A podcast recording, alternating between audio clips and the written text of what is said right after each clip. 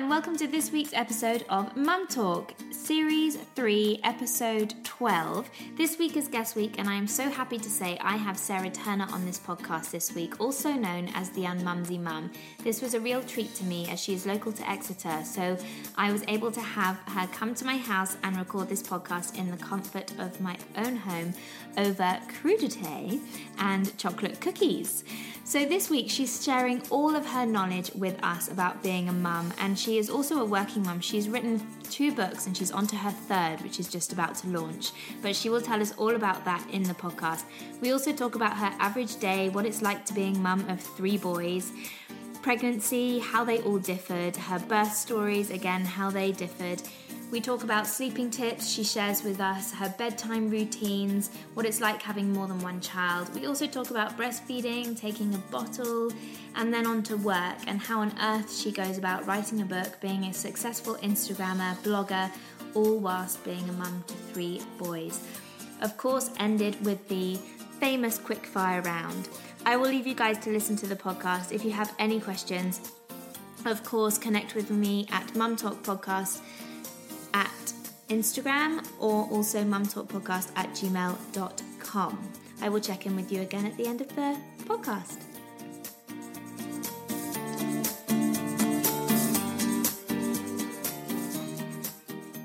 So, this week on the podcast, I have Sarah Turner, who is a writer, a best selling author of two books, Mum of Three Boys, a wife, a blogger, and an honest Instagrammer. Yay. Welcome to Mum Talk. Hello, thank you for having me. My pleasure. It's so lovely to have you. We have just been having like a 20 minute chat before starting the recording. so I will try not to repeat too much or ask Sarah the same questions too many times, but I have a whole bunch of questions for Sarah on everything about being a mum Yeah. and a businesswoman. And oh gosh, okay, so many questions. So let's start with what's going on for you right now in your life as a mum and a wife and you. Okay. Just a small Yeah, question yeah, to yeah. start. It's really funny as well because for me, personal, professional um, lives are it, it, they're so intertwined. Mm-hmm. But um, I suppose there is a, a separation. So uh, professionally speaking, I've just um, handed in the full first draft of book number three to my, Oh my editor. goodness. Yeah, um, I'm. I'm not even sure if I'm at liberty to say or not, but I will because I'm. I'm. I, do, I just don't mind. I'm sure. Hopefully, by the time that um, this comes out, it might have been announced anyway. So um, yeah, that Unmumsy Mum A to Z um, of parenting will be coming out September this year. Oh, Um, brilliant! So yeah, congratulations. Thank you. Yeah, it's weird. It's um, it's it, but it kind of feels right. Like three, three babies, three books. Um, I think I think probably it will be the last unmumsy mum book in a Okay. series, um, at least for now. But um, but yeah, so that's what I've been working. that's what I've been working on. Oh my goodness. Furiously. In fact, it was supposed. I was supposed to have released book three last year, but then baby Wilf, baby Wilf happened, and I had, um, and I didn't have a year off work, but I had time off writing just to, yeah, kind of comp- compose my thoughts and start and start again. I don't Um, know about you, but when I had Amandine, and even in the last trimester of pregnancy, any thoughts Yeah. just went out of my head. Yeah. Couldn't put words into order. I can barely do that now. Yeah, I know. Well, the, the problem I had, we had so so with Henry and Jude, um, I always so I did maternity leave both times, and then um, you know James has a job that um, is. He, he is he's much less passionate about his work than I am about mine. So when it came to third pregnancy, we were like, well, it makes sense for you to do the lion's share of you know childcare so he he applied and got accepted to do shared parental leave brilliant. which was amazing but the problem is as a mum your hormones and all the rest of it um, don't switch off to say okay you're back into work mode now so i naively thought even though i've had kids before that i'll have wilf and it'll be a really nice all the ducks will be in a row for me to go back to like a professional setting quite early on. I rent. I've been renting like a co-working space Oh, down at the brilliant. Quay in Exeter, so um, it's fine. Um, James was at home. I could hand Wilf over, so I thought I'd go back to work after you know six, eight weeks, whatever it'll be. Um, happy days. I'll be like the modern working mum, and then and then I just went a bit. I think I just went a bit funny, whether it was the hormones and all the rest of it. Um, but I started feeling really weird about leaving her, you know, about being away from home, which is just, know, it can be any manner of things, can't it? But it was really weird. So, that all, so there was this really strange occasion where I went to London on the train, and um, I got there for an event, got to Paddington, just felt really out of sorts, and thought I just need. I just need to be at home, and I went and got on a train and went all the way back to Exeter. you? Just didn't go, and I, and it was that thing of, you know, trying to do too much too soon. Yeah. So yeah, it was. um It's like one you have these ambitions as to what juggling mum life and work life will be like. Actually, sometimes there's something that says no, no. You should actually just yeah take it easy a little bit. It's really interesting you bring that up so quickly because I had a question on Instagram this morning. She was listening to one of my podcasts where I mentioned about when we were in France and Hendrik and his mum wanted to take Amandine on a walk Okay. so I could go to sleep. Yeah, This was when she was, how old is she now? She's six months at the beginning of March. So she was probably four months old. yeah, So I'd had quite, you know, I'd settled into mum life. yeah. Could I let them? No, I couldn't. I abs- even though I was knackered, I was like, "There's no point in you going because I'm just going to worry the whole time, and I'm going to feel guilty that I'm not with you." Yeah. And this morning, and Mum was like, "Please, can you do a podcast covering mum guilt and leaving and that transition to leaving your baby because I just can't do it. I It's can't do really it. weird because you hear So all hard. about. I remember reading up about separation anxiety, Mm. but it was more separation anxiety um, on the side of the baby. So how the baby feels anxiously separated, and then it's like, but what happens if that's you? If, Yeah. And, and um, it was because I thought I was having a panic attack when I was in London, Oh, um, and I thought maybe I'm maybe I'm coming down with something. And again, the whole the funny thing about mental health is that you. I thought to myself, there's no reason for me to not feel right because actually, you know, Wilf's at home with his dad, everything's fine. I'm going to a really fun event. It's like on paper, everything was like tickety boo. And then I just thought, no, I just said, I thought, I'm probably it's probably something I've eaten. But then slowly, as the train got back towards Devon, I felt better, and it was because I just needed to be at home. It's really, and I, I ha- actually hadn't ever felt like that with the other two. Um, so it was a must just be, you know, uh, I don't know what it was, but it was weird that you know that I don't think I've ever had that like uh, kind of like a primal Yeah. like urge to be home as much. You you know, all the times I've joked about needing to escape the house, and I have felt like that lots of times as well. And to be fair, now we're like 14 months. I, there are days when I would. You know, if somebody would come and watch him for me, I would, you know, run, run out the house. Um, but just in that moment, it was like, actually, I, I need to be at home. Yeah. Very odd. But good for you for listening to yourself then, and getting back on the train. Yeah, yeah. Well, I'd just been, I'd just have been a nightmare because all these, all these people, all these fancy Insta mums at this event would have been like, "And how are you?" And I'd have been like! My boobs would have been leaking. it would have just started. No, no, I just needed to, yeah, I needed to get back. Very odd, but um, So did that happen again, or did you gradually? I, I actually, I, I curbed like tra- you know work events Did that you? involve travel for a little bit. I don't do a lot anyway. Um, well, you know what it's like being in Devon. You kind of have to limit them. But I just looked at my diary and thought, actually, anything that's not urgent, I just won't do. And worked closer to home, and that was fine. So there's a little cafe not far from where we live, where literally, if I need to be, if I need to get home, it would take me five minutes on foot. Oh. So actually, that was quite relaxing. Yeah. And a couple of times when my dad and stepmom have babysat, they've actually walked past with the pram, and I'm kind of like, oh, I can see what they're doing and what they're up to. Yes. No sugary snacks, Granny. You know, kind of they could wave a flag. Yeah, yeah, there's a problem. exactly. um, so, so yeah, and now actually, and I have been away. I have had nights away now. Have you? Um, yeah, Oh only a couple. How was that? Um, it's just weird. It's weird. It- yeah, it's weird. But I suppose I'm lucky because it's it's only it's only ever he's only ever with his dad. Okay. So um, we've only had one night away since he's been born together. Okay. And that was we dropped him at James's mum and dad's, and we had like it was literally it was like nice compacted. It was 24 hours. We dropped the, all the kid. They were like, we'll have all three children, and we were like, they may never offer again. So we'll be down on Saturday lunchtime, and we literally dropped them at their house Saturday lunchtime. Went and stayed overnight um, in North Cornwall, and then we're back to pick them up by Sunday lunchtime. Oh, But it was brilliant. still just yeah perfect. But yeah. I can't even imagine doing that just yet. It is weird. What yeah. time did? How old was Wilf when you really thought, okay, I can do this now? Um, I think we didn't feel comfortable. I mean, Wilf is Wilf, and he's not. He's just.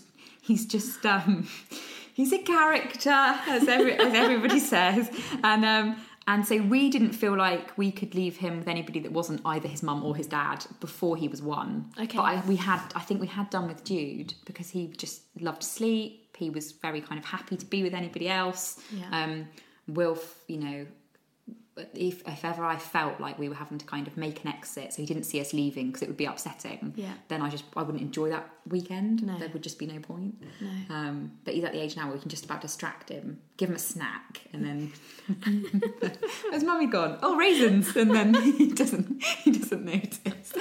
Oh my goodness! This this um, weekend, so I've got the wedding, so she's going to be attached to me fully, Yeah. actually, for the whole weekend. I'm staying with my sister, and then I've really luckily been invited to a women's retreat to Oh, celebrate nice. International Women's Day Yeah. with Lululemon. Okay. I think I'm allowed to say this. Send it now. Actually, it would have been done by the time this Yeah, that's all right. You'll be fine. Um, and my sister's coming with me to be chief babysitter, amazing. which will be brilliant. But I'm just praying because she has hit that separation anxiety phase. Yeah. And I am praying that it's going to be okay because, I mean, bless them, but Lululemon have put the room, my room, on a different floor to everybody else that's Okay, staying because there's yeah. 30 women Yeah. on this thing. Can you imagine? Like one screaming baby and Oh, 30 women. God. Anyway. but our room is right next door to the yoga shala. Okay. And Lululemon were like, she just can't come to the yoga. And I was like, that's fine, but I really hope it's soundproofed because if she's in the other room, oh my gosh, Yeah. nightmare. But I'm just hoping that Amandine will be with my sister without me being present. Yes. Absolutely fine, is what I'm hoping. You just have to ease into it gently. Yeah. So, you know, it's that sometimes the handover, like with Wilf, if, say, my stepmom or my mother in law come round and you try and attempt to hand over, Okay. it's too much. It's like, oh, I don't like this. He will cling. Yeah. I'm like, oh, no, it's fine. Mummy's still here. Yeah. Where, but if it's just kind of more of a natural chat, eventually he will make his way over to them, and then you almost re- like Retreat. back off. yeah, yeah, yeah. Um, I'm sure they sense. I swear, I've always thought. I'm sure babies sense your desperation. They know when you desperately need them to do or not do something, and then they do exactly what you don't need them to do or not do. So funny when I was putting her to bed earlier, I was trying to stay really calm. I was like, there's no rush. Yeah. It's fine. If you go to bed, this would be great. It's not like I've got a really good podcast in it. like half an hour. I know the pressure. the, the pressure. They just know. They, I'm sure they sense it. It's like, oh, you know, mummy's trying to. Mummy's picked a bag up. She's trying to get out of the house. This is not Yeah. good. Or mummy's palming me off on Yeah. someone else. When she goes to my mum, when I pass her to my mum, she loses it. And I don't know what Oh, it is about my mum. Everyone else, mummy, I really hope you're not listening. Sorry if you're listening. everyone else, she's fine. But my mum, I don't know what it is. Oh, Have you had any instances where just Um, one person will set them off? No, there was. I think when Henry was a baby, there would always. So he didn't like mem, any men with facial hair. That was a thing. really? So he would just he would cry. It was it was quite a short phase. Everything's always a phase, isn't it? Like a full-on beard like or just beard, moustache, anything. um, you know. So if somebody turned around on the bus and happened to have a goatee, that would be tears. um, so that was that was interesting. Um, but yeah, I don't think we've ever had any. Yeah, they've never. There's never been like one person. Yeah. Um, but it is interesting because with James having spent more time, a lot more time with Wilf than he did with Henry and Jude, I have noticed that Wilf is more comfortable around men more generally. In terms of he doesn't, you know, if, if, I mean, if it's normally women that will stop and coo in the pram. Yeah. But sometimes with Henry and Jude, if a man did that, there'd almost be like a, oh, this isn't a maternal face. It's a, it's a, you know, sturdy male. Whereas Wilf will approach men, like you know, in the park or whatever. He will totter over to a man in a way that I think Henry and Jude wouldn't have. And I wonder if it's because he's spent, you know, James was his primary caregiver for the first year. I wonder if that has a has an impact. Um, it might do. I don't know. Does he like going to daddy more than he likes going to mummy? No, he's still he's still a mummy's Still a boy. mummy's boy. Oh, it's the ultimate insult because he he, cry, he still cries sometimes if I go out to work. Um, but he doesn't. He didn't cry when James went back to work after a year of like looking after him. It was like, bye, dad. Um, How did he feel about that? yeah, he was just like, oh. The thing is, the other two are massive daddy's Okay. boys. Um, they get to a certain age, it's like you know, mum's good for a cuddle if they've fallen over, but they just want to wrestle daddy, play football with daddy, you know, all that sort of stuff. Um, Yeah. I just feel like I'm just like the nag. They're like, oh, don't do this. Give me those shorts. I need to pop some stain remover on that. All right.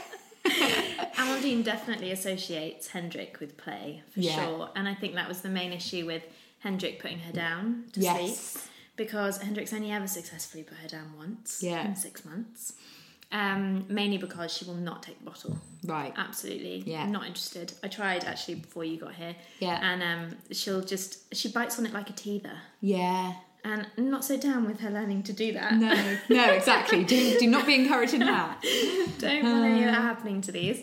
Um, but whenever Hendrik goes into the room, she will laugh and giggle Yeah, and she'll she's reach like up to me like- yeah, yeah. Yeah. So it definitely associates. Anyway, we have managed to turn one question into I'm like, sorry. Yeah, I do. I do. uh, That that will happen. You'll have to edit this back and just chop it. but what's so lovely actually and, and what my listeners love so much about the podcast is they feel like they're just sitting in the room with us which Yeah. is awesome and that's just what how i want Yeah, us to be absolutely. um, so let's go on to another question what does your average day look like Um, I know there's the no average, average day. day? Well, I generally I do have a bit of a routine. So I Mm-hmm. generally work Monday to Thursday. Okay. And by work, it's very it's quite fluid, but because I have been renting the co-working office space, um, that has definitely given me the structure I Mm-hmm. need. Because I think to myself, I need to get into the office. So with book writing, it was like I was up against a deadline and trying to write at home when even when I wasn't looking after the kids, I could hear them Yeah. Was just I mean it's great inspiration in terms of material for the book but I would be trying to type a chapter and then I'd hear somebody go oh Jude do you know where mummy's put your swimming trunks and then I'd feel like I'd have to come out of the work environment and go they're in the washing machine um, so so yeah that so generally Mondays Tuesdays Wednesdays and Thursdays at least two if or no at least three if not four of those days I'll go to the co-working office Yeah. um, not always for a full day. Tuesday mornings, I've started doing a uh, school mums running couch to 5k running club. Yeah. So I'm not in any way, shape, or form um, a runner, and our group is just hilarious. It's like, um, it's just, it's like it, it, you, it couldn't be, we couldn't be any less of a kind of elite group of runners if you tried. So in our group, you've got two mums who are trying to give up smoking, Uh-huh. one mum who's always hungover, one who's always doing Weight Watchers or Slimming World, and all we talk about is food. And yet somehow we get round a 5k on a Tuesday morning. Oh, God, that's and then it's really good fun. And um, yeah, I, I never thought I would, you know, it would be the sort of thing that I would enjoy, but I love it, really love it. So that, you know, that's one of the, you know, self-employed benefits Yeah. is that I can push my workday back on a Tuesday because it's straight after I drop Henry off. So I do the school run and then we meet in the school canteen and then we go for a run. It's so funny. We're just ridiculous, but, but in you know in the nicest way. Um, so yeah, so I do that, and then generally I do school drop off Monday, Tuesday, um, school drop off and pick up on a Friday. So Fridays I don't work. Um, Jude does still go to nursery on a Friday, but I have Wilf all day. So we normally do uh, Turtle Tots swimming Friday Mm-hmm. Oh, lunchtime. do. Do, you? Yeah, we do turtle Where do you do? Where do you go? Um, at WES. Yeah, yeah, that's where we go. Yeah, yeah. so good. I love. He wow, I say he loves it. He um he initially he initially did not love it at all, and I thought, oh, here we go. Um, but now he loves. It. I think he enjoys it, but he just doesn't play ball in terms of the the actual activities. so we're in the whatever level we're on now, four, I think, where you're supposed that you, they do like this dolphin swim. Mm-hmm. So you're supposed to so you sit them on the edge of the pool, and then you kind of turn your shoulders back away from them, and then they they're supposed to you encourage them to, ha- to hold onto your like neck and shoulders, basically, almost like a dolphin ride across the pool. Oh, wow. And um, you know, oh, it's supposed to be instinctive for them to hold on, and blah blah blah blah blah and um, and Will literally just launches himself off my back into the pool and like nearly drowns halfway across the shallow end every week. And every week I'm like, he's just not doing it. And she's like, oh, Will. um, but he loves it. Like, it's not like he's not enjoying himself. Yeah. He's just. Yeah, Playing. the other the other babies are gliding across the pool on backs, and I'm like, whoa, just just behave yourself. But um, I actually do strangely look forward to it. It's quite sweet. It's, I love Yeah. swimming so much so that I wouldn't let Hendrik do it for ages. And then eventually I was like, I think it might be your turn to do it. And now she won't do it with him Oh, because she associates swimming Yeah, with me. yeah. Because I loved it. I really, really loved it. And I still do actually. We've just finished level one. Yeah, Got- I love the badge. Yeah, I know. It's so it is really sweet, and I'm really lucky that we can do that on a Friday. So, um, so yeah, that's kind of loosely speaking my working week, but a lot depends on what I've got going on. So when a book's published, it kind of goes a bit mad in terms of trying to do book publicity and events and stuff, and that Yeah. can lead to me having to spend like you know a couple of nights away or Yeah. or uh, you know fly to a book festival or do radio interviews or all that sort of stuff so i can imagine that autumn when the third book comes out will get really busy again and there'll be less time kind of in an office and more on the road but um yeah it's really fun the last two the last time the books have come out um, my publishers like they're generally I just I travel to things by train, um, but they've got one company driver for all of the for the for the, for the whole publishers to, to, to, to be shared across all the authors. Oh, but if he happens to be free, like if you know. If, if he's not um, busy, like you know, ferrying Dan Brown somewhere or whatever, it's he's there like, can you pick Unmumsy up and take her to Liverpool? And he's like, yep. So Brad in his Jag takes um Comes takes us. way down to get yeah, yeah, he's he's he's, he's um, driven me all the way back to Exeter before, and it's literally it, honestly, it's the best thing in my life. I'm like.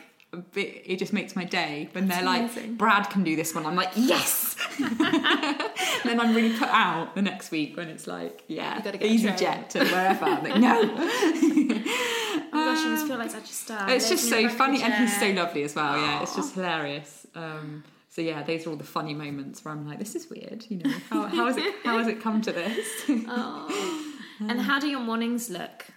Getting the Uh, kids chaos. to school, I bet. Absolute chaos. It doesn't matter how much I try and tweak our kind of routine prep. Um, we're always running late, always. In fact, the mornings when I, it feels like we're ahead of schedule Hmm. are they're the, they're the alarm bell mornings because that is when at eight o'clock when I'm going. We've actually got plenty of time to get Henry to school, so you know why don't you boys go and play for ten minutes upstairs or. That's when something is just catastrophic is going to go wrong. Normally, it's everything's set to go, and then we can't find something, or Wilf decides he's going to do his third poo of the morning just as we're on our way out the door, and um, that kind of magical need to leave the house at eight thirty-five or whatever it is for that for the day.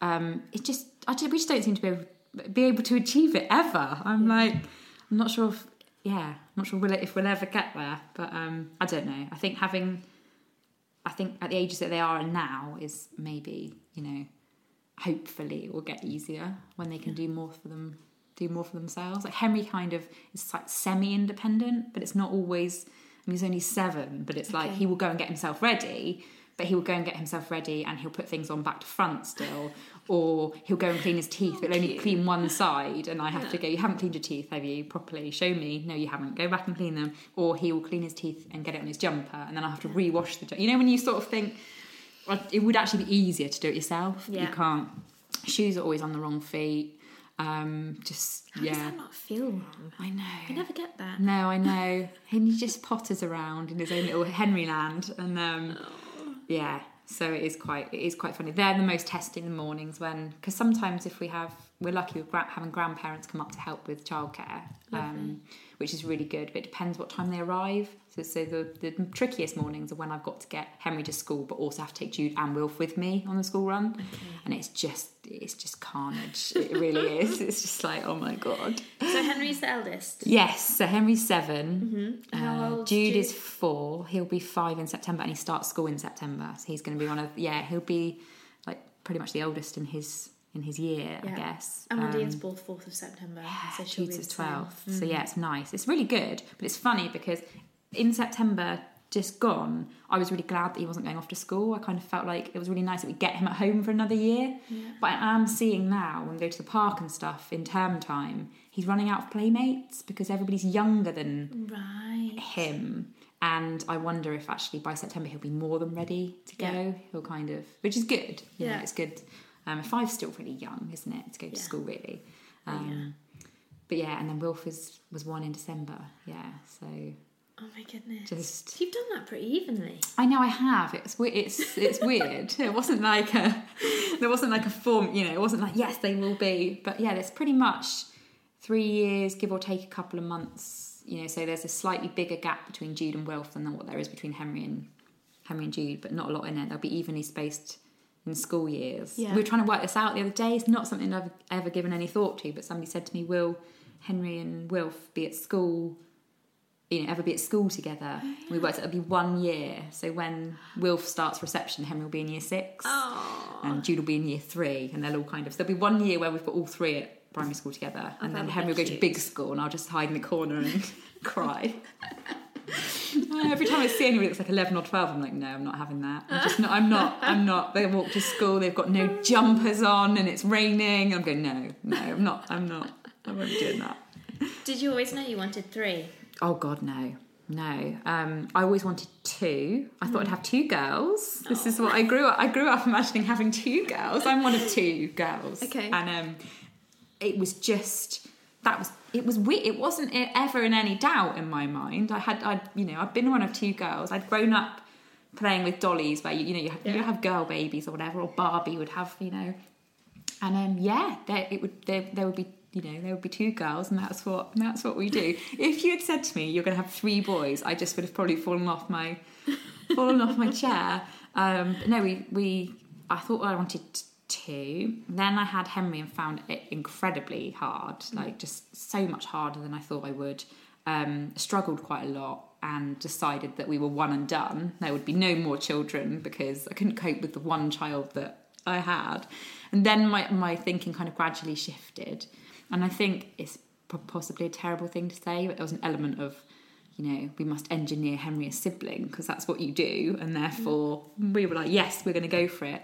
Jude turned out to be an absolute delight of a baby. Um, really, really easy. I mean, not always easy, they all have their moments, but compared to Henry, he was like a breath of fresh air. And then I still don't think at any point up to that stage I've ever felt properly broody. It was more of a we're going to have children because we've got our house and we've got married and it's this is the stage of our lives that we're at now. This is what you do. So it had our two children and then really like massive curveball. Um, I turned 30 and was like, I'm really broody, like properly. I was like looking at babies on public transport and and kind of people, you know, pass the baby over, can just hold him for a second and I'd be like sniffing them. And this had never happened before. I don't think I'd ever I'd never felt that real kind of desire to have a baby. Yeah. And I said to James, I'm really broody. And he was like, oh my God. Um, he was really not sure to start with about, you know, number three. And then I just said, I just don't. I don't feel like that thought's ever going to go away, and I'm looking ahead to the future, and I really now see us with a bigger family. Like, hear me out. I was describing all these scenes. It's a picture of the scene. We're in a kitchen, which is hilarious. We haven't even got a working kitchen, really. But in the in our in our dream, you know, and um, it's a big family table, and I'm cooking a nice roast dinner. And James going to me, yeah, but you don't really cook. Yeah, but I do. I do in our future. I'm like really I feel it's coming, housewifey. Yeah, coming. yeah, it's coming. and um, and I just said, I just kind of imagine a really busy busy family. Um, that is what how I see my future as a mum. Like when I'm older, I see you know I saw lots of children kind of coming in and out, teenagers. And I just said I just feel like there are five of us at that table, and it's funny because by this point I just knew if we had another one, it would be a boy. I just knew. So when we were talking about the possibility of having three, it was always. It was, it was always going to be three boys. It's very weird. It was, you find out yeah, sure? yeah. We found out with all three, and um, when we found out we're having a second boy, and obviously at that stage, I was like, this is definitely the last one. Like I said to the sonographer, you know, there will be no more after this. So whatever this is, this is this.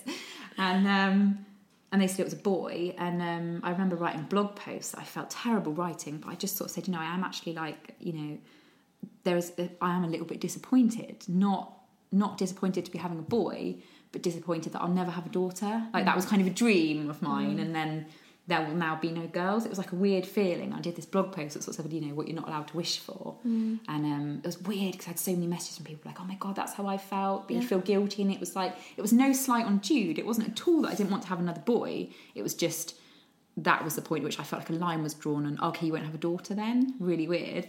And then when we decided to try for for baby number three, I just didn't feel like, I didn't feel the same. I think it's because I'd realised that the whole two of the same thing was rubbish, and actually they're not the same. Like the, the, other than other than having the same gender, they they're very different. Yeah. So I knew if we had three of the same, in inverted commas, it would be three just lovely children. I didn't Yeah. really care by that point what we had. But when we went to the scan, we took Henry and Jude with us. We booked for a private one so that they could come in and and um, I, I, we went in. and I said, I know, it, I, I feel like I know it's going to be a boy. Yeah. And uh, I wondered if that was there was part of me that was like just preparing for you know perhaps subconsciously I was preparing for disappointment, but I really wasn't because when they said oh yeah, it's a little boy, um, I was I was so happy, and I was like, of course it is. I knew, of course it is. Like boys is just what we what you do. we do. Yeah, I said it, it is like a formula. We make we make very bald boys who have reflux every time. Tick tick tick. They're all the same. They're, sicky. They don't get hair for ages, and they're boys, and that's um, that's what we make. You know. I f- we found out with Amandine, and I'm so happy we did because I could have sworn I was having a boy. How funny. And I did really want a boy. Oh, and I'm really happy that I did Yeah. because had I given birth to a boy, a girl, and I didn't know, it would have taken me a really long time, Yeah, I think, yeah, to come yeah. around. And even when we, because we went for um, a private one, Yeah. and when I opened the letter and it said girl, I did have some issues with what I was feeling. I Yeah. was like, I shouldn't be feeling this, but I was so certain it was a boy and it's a girl. And Yeah. I'm so happy I'm pregnant. I'm so lucky to have a child. But I really thought it was a boy. It's funny, isn't it? It's really hard. Yeah. No one talks about it. No, no, no, you're not allowed to. And, and you know, I think that's. I think there's a confusion between. So me saying because I hate the t- like the gender disappointment term. I hate that. Yeah. Um, I think it's just it, it's it's a way of kind of explaining it. But for me, it wasn't. a You know, I, I couldn't have been any more pleased that we were having, you know, two boys and then three boys. It was just the fact that you know then by default we wouldn't ever have a girl. Yeah. Um, and but it's so like now it's just so it just suits us. It's so right for us. I can't. I really can't imagine having a girl now. It's weird. Yeah. Um, You've got your little tribe. Yeah, boys. I know. So I know. I am ridiculously outnumbered. Like sometimes when they're all because they are. We've done the whole. I feel like we've we've been very. You know, I was quite hot on the whole. You know, let toys be toys thing. Not gender stereotyping the toys. All the boys have had dollies. They've had a doll's house. They've had you know things that are pink. All the stuff that you know society would tell you they shouldn't have. They have had. They've had Sylvanian families. Although arguably that was slightly to fulfil a dream of mine because I never had Sylvanian families when I was little. So I was like, oh, wouldn't you want this? Whatever it is, cottage. And they were like, not like- really. Yes, you will. but they've had all of that. And yet there is, and I hate the expression, you know, like boys will be boys or whatever. Yeah. Um, but bloody hell, they boys will be boys. In our house, it's like the Sylvanian family's house. You've got like the cute little rabbit family, and they're all dressed up. And I went into Jude's bedroom. He shares a bedroom with Henry, and I went into their bedroom the other day, and I thought Jude was playing with this Sylvanian family's house, and I thought, how lovely is that? And actually, he'd just got his wrestling figures, and he was putting his wrestling figures to bed in the Sylvanian family's house. So you had like the Undertaker and Stone Cold Steve Austin were like in bed in the, whatever it's called. It's not Acorn Cottage, is it? What's it called? I can't God, remember. no idea. And um, and yeah, I was just like, you just can't. It doesn't matter what I do. You know, it's they're, they're very like they want to jump on their dad. They want to wrestle him. Everything's a fight. Um, farts are the funniest thing in the world. It's like it's everything that you'd stereotypically associate with boys. That is that is my boys, despite what despite what I might try and. Um, try and do with them so that is quite there are times when i'm like oh my god i said we just need to rescue like a female cat or something i just need something but that's probably that's probably why when it came to ren- come was we're like massively renovating the house at the moment it's like an unbelievable project. And when it came to doing the bathroom i was like i'm going to have a pink bath. And they all laughed at me and i went no i am i, I am actually. I'm getting a pa- i'm getting a bath. I'm having it painted pink. And the, the four of them well not really will because he doesn't know what's going on but they just kind of stared at me like she's this this is it. She's finally lost it. And i was like no i am. That you know so we're going to have like Do a it. downstairs shower room. I know so we've, we've done it. It is pink. Oh, the bath is pink. It's like Brilliant. quite a light pink, but um, but yeah. And uh, Henry went into school and was like, "Ugh, my mum's made our bath pink," and all his friends were like, "Ugh, it's disgusting." And I was like, "I don't, actually don't care. That's mummy's space. It's mummy's time." You don't need to go in that bath. yeah, yeah, exactly. Yeah, exactly. bath. You can have a shower, or I'll hose you down in the garden. It's my it's my pink bath, and um, yes, it's like a little bit of feminine. Yeah. Oh, I found this lady on Instagram actually. Some two boys in a dog. Oh yeah, yeah, I follow her. something. Yeah, yeah, yeah. And oh my god, her interiors Yeah. are insane. Yeah, yeah, yeah. But she's got a beautiful pink bath. She has. Yeah. A beautiful pink bath. Okay, so if you don't mind, are you happy to talk about your pregnancies? Yes. Yeah. Cool. Happy to talk about anything. Yeah, yeah, yeah. So obviously, with there being three, I'm Yeah. guessing they were all quite different, or were they quite similar? Um, your pregnancies. Pregnancies were fairly similar, I'd say. Um, I'm not a massive fan of being pregnant. There are parts of pregnancy that I love and that actually you know, because we, I know I've said this after one and two and three, but we definitely are having no more. Like James is, James is ready to like drive himself to have the snip. Like any moment now, he can find the time. Um, in fact, it's- when we were on the way out from hospital with Wilf, he was like, "It's time. I'm gonna, I'm gonna have the snip." Having previously said he wouldn't, so he's clearly had feels like he's had one child too many. He's Yeah. like, right, no.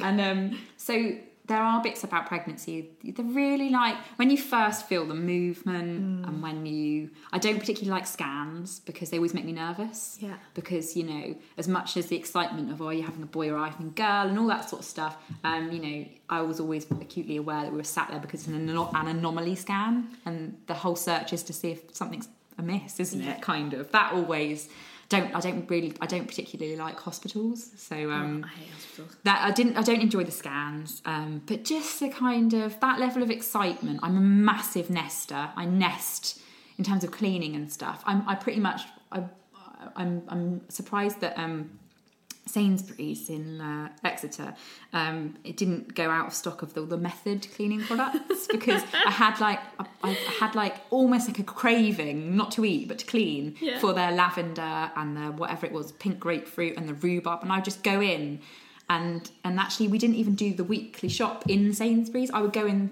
especially because they stopped method and I'd buy like 10 things at a time. I think people thought I must have been a cleaner or like or you know and I don't know it's just for the it's just for the home. And if I was feeling stressed I'd be like like spray, spraying my workshops. Um, love all of that. Like honestly I would have another baby purely just to get my house clean because it would be it would be spotless. Um, so yeah that was all that was common in all pregnancies like nested like massively. Um, and didn't ever have any real problems or complications. Very very late in my first pregnancy with Henry I had preeclampsia but we didn't actually discover I had preeclampsia until I went into labour. So I was completely it could have it could have been lurking for a couple of weeks. Yeah. um, but it was a couple of weeks between having my blood pressure checked I think. Yeah. and um, yeah my first first pregnancy uh, and then it was the, the worry was I'd have that with subsequent pregnancies um, but I didn't. So that was that was good. Um, but yeah, the pregnancies were all fine. Um, didn't have didn't have ridiculous morning sickness but was a bit sick with all of them Yeah. um, just that kind of level of like car sickness Oh, kind of throughout you know and you're like Yeah. um, yeah, and when, when I was pregnant with Henry, actually, I was working for RBS, so I had Okay. a job where I was going out and about to um, customers around Devon and Cornwall. Like I had like a portfolio of customers, and my job was to go out and see them for, for to finance various bits and bobs. And there were a few. The, wor- the earliest bit of pregnancy is the worst, isn't it? When you can't tell anyone. And there were a few customer appointments where I had to stop and be sick in lay-bys and I remember that. I had Oh, this fancy you. company car and I was all like suited and booted but all of a sudden things weren't fitting and I was being sick and I was like my body's being taken over. But I still couldn't say to people you know uh, I went out to a farm once before I was financing some agricultural machinery for this family. And um, the the farm I spoke to the farmer I can't remember what he was called and then on the way out his wife had made like a cup of tea and a Victoria sandwich cake. She said Oh, to me nice. you're pregnant aren't you? She, she, she said I just know you've got that pregnant look which I thought probably meant I had like the glow but I think it's actually because I was grey. I was like um, she said I can just tell oh, she had they had loads of kids and she's like I just knew I just you know there was no there was no need for me not to tell her Yeah. because you know I wouldn't Yeah. see her again. So I went yeah no I am. I'm like seven weeks or whatever it was and she was like oh you know. Um, so yeah it's very was very sweet but no pregnancies were all fine um, I didn't feel that pregnancy glow until I was like mid second trimester. I was like, where the hell Where's is my it? glow? Yeah, Where I is know. my glow? I never felt. I never felt glowy. Um, I always felt just a bit kind of spotty. Yeah. And I yeah. felt gross at Yeah. the beginning. Oh. And then, you know that bit, that awkward bit where you're not, you don't look decidedly pregnant. You just Yeah. look a bit fat. Yeah. Um, hate that. You know, hate Squishy. that stage. Yeah. Um, although there is still something, there's, there's something quite nice about. It's not nice when you can't tell people, or when you're advised not to tell people, but there is something quite nice about when it's still your little secret, isn't it? Yes. And then you know to be able to. Although I can remember having a conversation. My dad came up, and um, Henry. And, so we hadn't told them we were pregnant with baby number three yet, and um, we decided we weren't going to tell the family, even though actually I, you know, I think there's an argument to be said to tell people early on because actually, if you're only not telling them in case something goes wrong.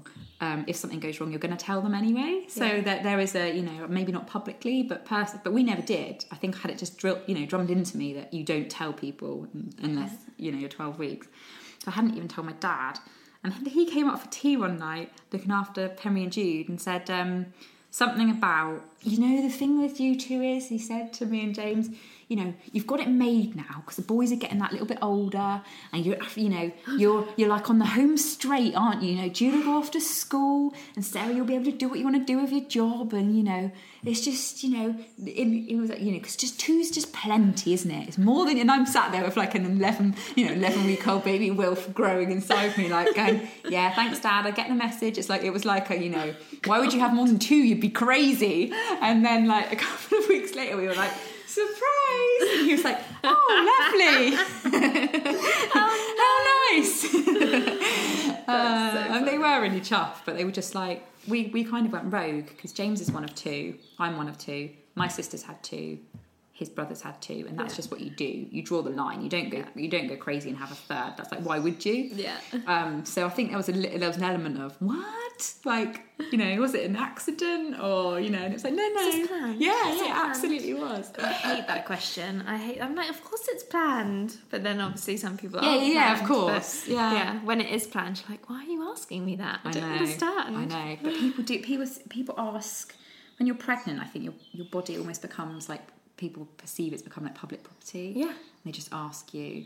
The number of times I can remember, I was I was picking up. I was in Wilko in Exeter, picking up some something random, some bargain of sorts, and this man said to me. There's a little girl in there. There's a little girl in there, he said. You mark my words, I'm never wrong. And by this point, I'd had the scan, so I knew we were having a boy. But he was so sure of himself that we were having a girl, I didn't have the heart to tell him. So I just, Oh, no. so I just went, yeah. yeah. And he was like, good luck with her. Yeah, thanks. Oh my Um, that's a girl. I know he said, you know, I'm never wrong. And I'm thinking, mm, I've seen William mate. Balls at the scan, so if, if it is a girl, she's got issues. Um, but um, yeah, it's so funny. But it's just like the fact that you wouldn't ever normally have that kind of conversation with a stranger, would you? No. But when you've got a bump, it's like anybody can kind of feel that they can touch it and Yeah. chat about it. And um, Yeah, and the same when you have a newborn. Yes. Everyone thinks they can reach inside the pram, Yeah. or you know, literally shove your face in baby's face. And then the most thing that I got so irritated about was when baby's asleep, Yeah. and then they'll say in a really loud voice, "Oh look, isn't she cute? Yeah, Let me yeah, have a look." And she'll get, they'll get their face right in there. I'm like, "But she's asleep," Yeah. and I have no idea who you are. Yeah. Back away. Yeah, yeah, yeah. Back off. Back away. Yeah, no, it's funny though, isn't it? It is funny. We had as well, like with the three boys thing, um, that even though you're not allowed to admit that you might have liked a daughter at some point in your life plan, that's not okay because that means you're being ungrateful about your life and all the rest of it, yada yada yada. However, other people are allowed to go, oh, three boys, oh, Yeah. fourth time lucky then, eh? Somebody said to me in the post office once, like as though as though I'd been as though I'd got three scratch cards and hadn't won, you know, kind of like, you know, fourth time lucky love. Or um or what's the other thing? Um oh no, when we were pregnant and I somebody said to me, oh, Do you know what you have? And I said, Yeah, it's a boy.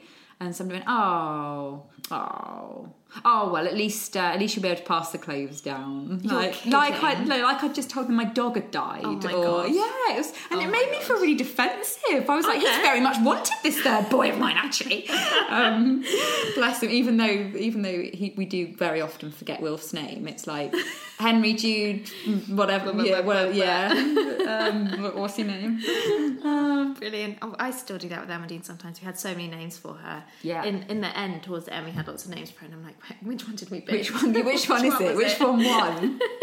it's really funny as well because we. Um, so Wilf is on his birth certificate. He is just Wilf Yeah. as opposed to Wilfred. So I wanted him to be Wilfred because I always like to have like the formal. I wanted to have the formal.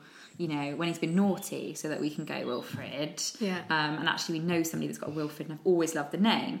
James had always vetoed and said no to Wilfred because he wasn't so sure, but he loved Wilf. So to me, that felt like a really good compromise. Mm-hmm. Okay, he'll just be Wilf. Wilf is is what he will be known as. But then when it came to registering him, I was like, but we should probably just put the Fred on the certificate, yeah? Wilfred, you know, blah, blah, blah, he's Wilf Nicholas. I was like, Wilfred Nicholas, you know, that's what we'll do.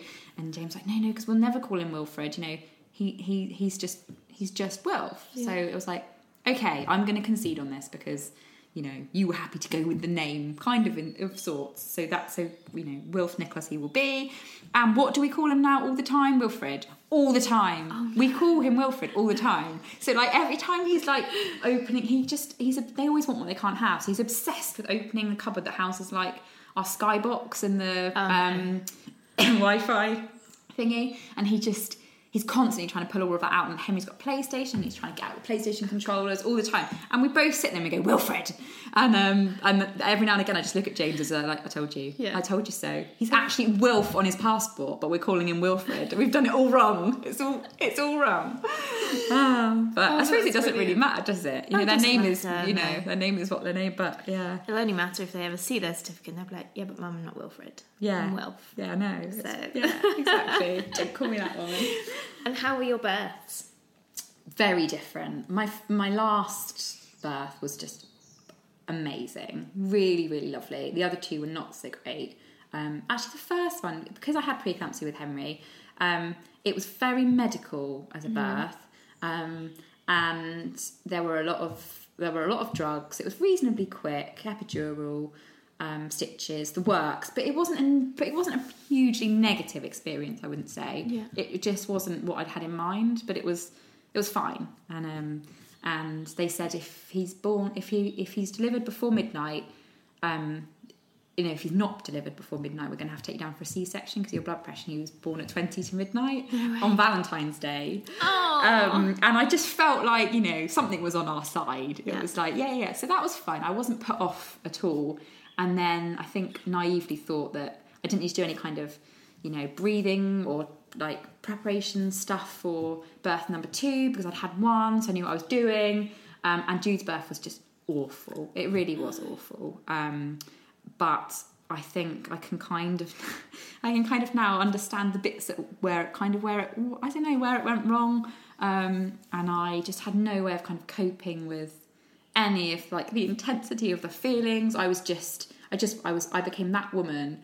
I mean, don't I, I don't like recommend one born every minute to pregnant women, but if you happen to stumble across like an episode, I was the woman on one born every minute, it's like screaming and shouting at everybody.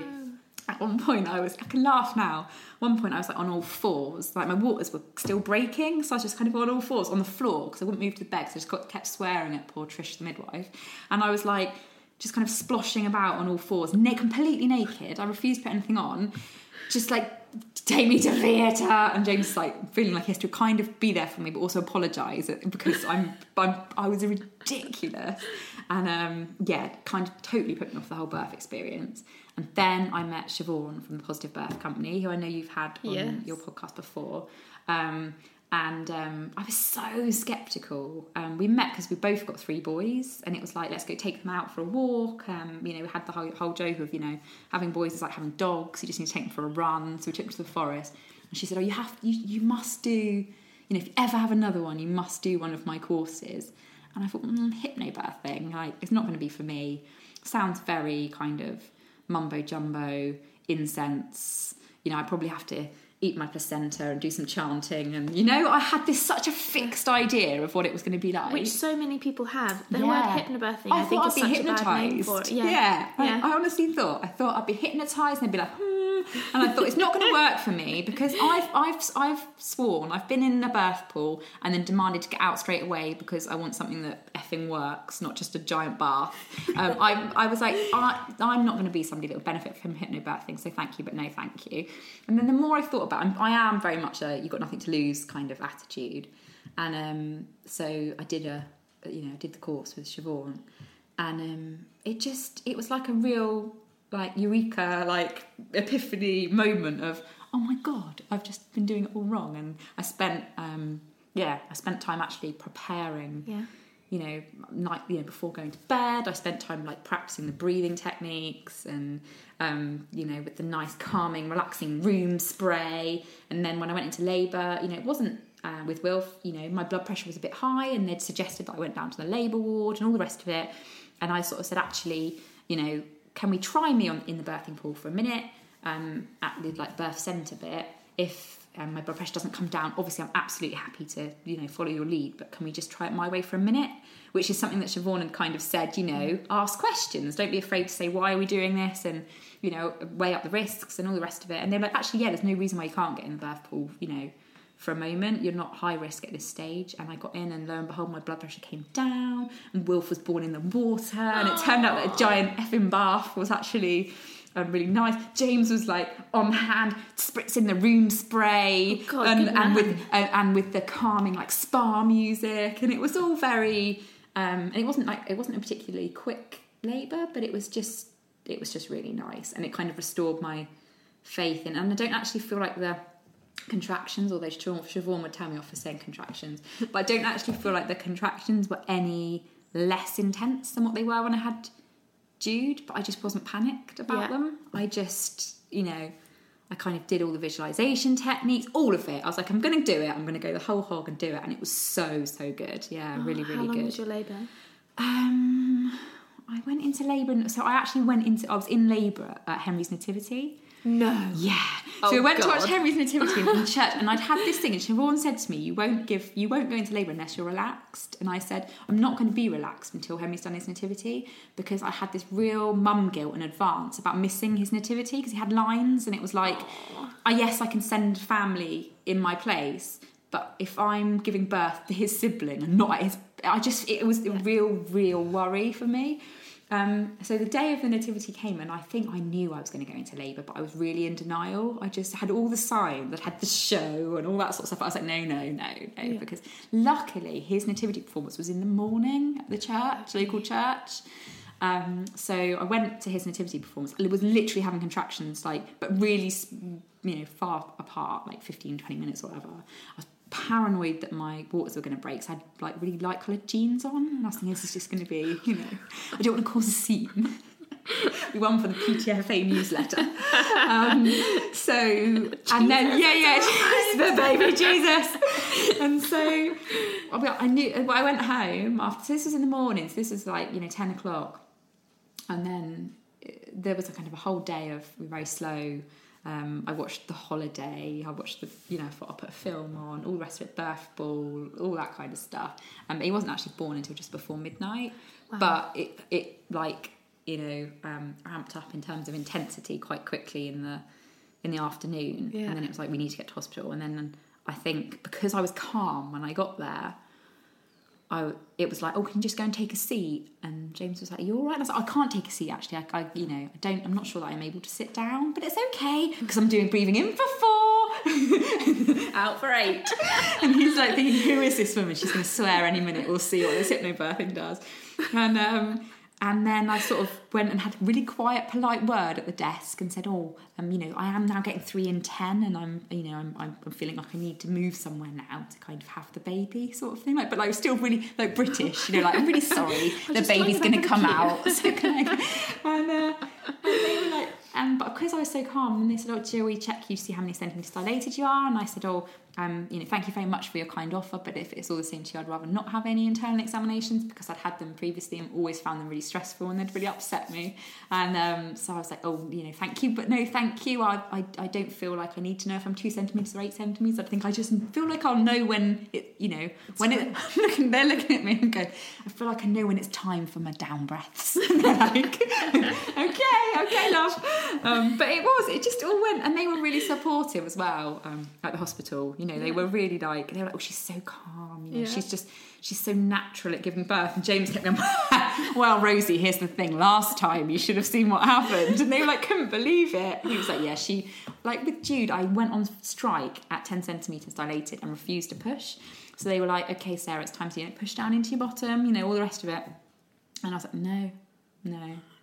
And everybody was like, don't know what to do now. And then I just pretended to push. So there was like this ridiculous five minutes when I was going, mm, every time I had a contraction, mm, and they're like, you're not pushing, are you? Nope. It was ridiculous. I just lost it, completely lost it. Whereas with Wilf, I was just like kind of quietly in the zone until I sort of had to just sort of say, oh, you know, he is, you know, he is coming out. Like I can, you know, he, I can feel his head's coming out. And they were really calm and gentle with the mirror and like to double check. And it was like, yeah, no, he's fine. You're doing great. Like carry on, you know.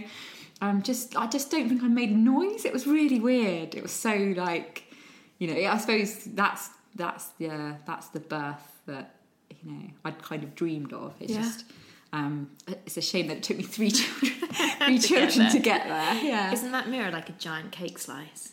It's so embarrassing. The one in the you know, they, like, Oh, yeah, yeah, yeah, yeah, I know. I remember seeing it, being like, "The fuck is Yeah, that?" what is that? Yeah, why, why, why? The worst thing for me is I seem to have so with both Jude and Wilf, I have I had a problem with the placenta and that it failed to spontaneously Oh no. deliver. So even after they give me the injection, it just wouldn't come out. They Yeah. just get stuck.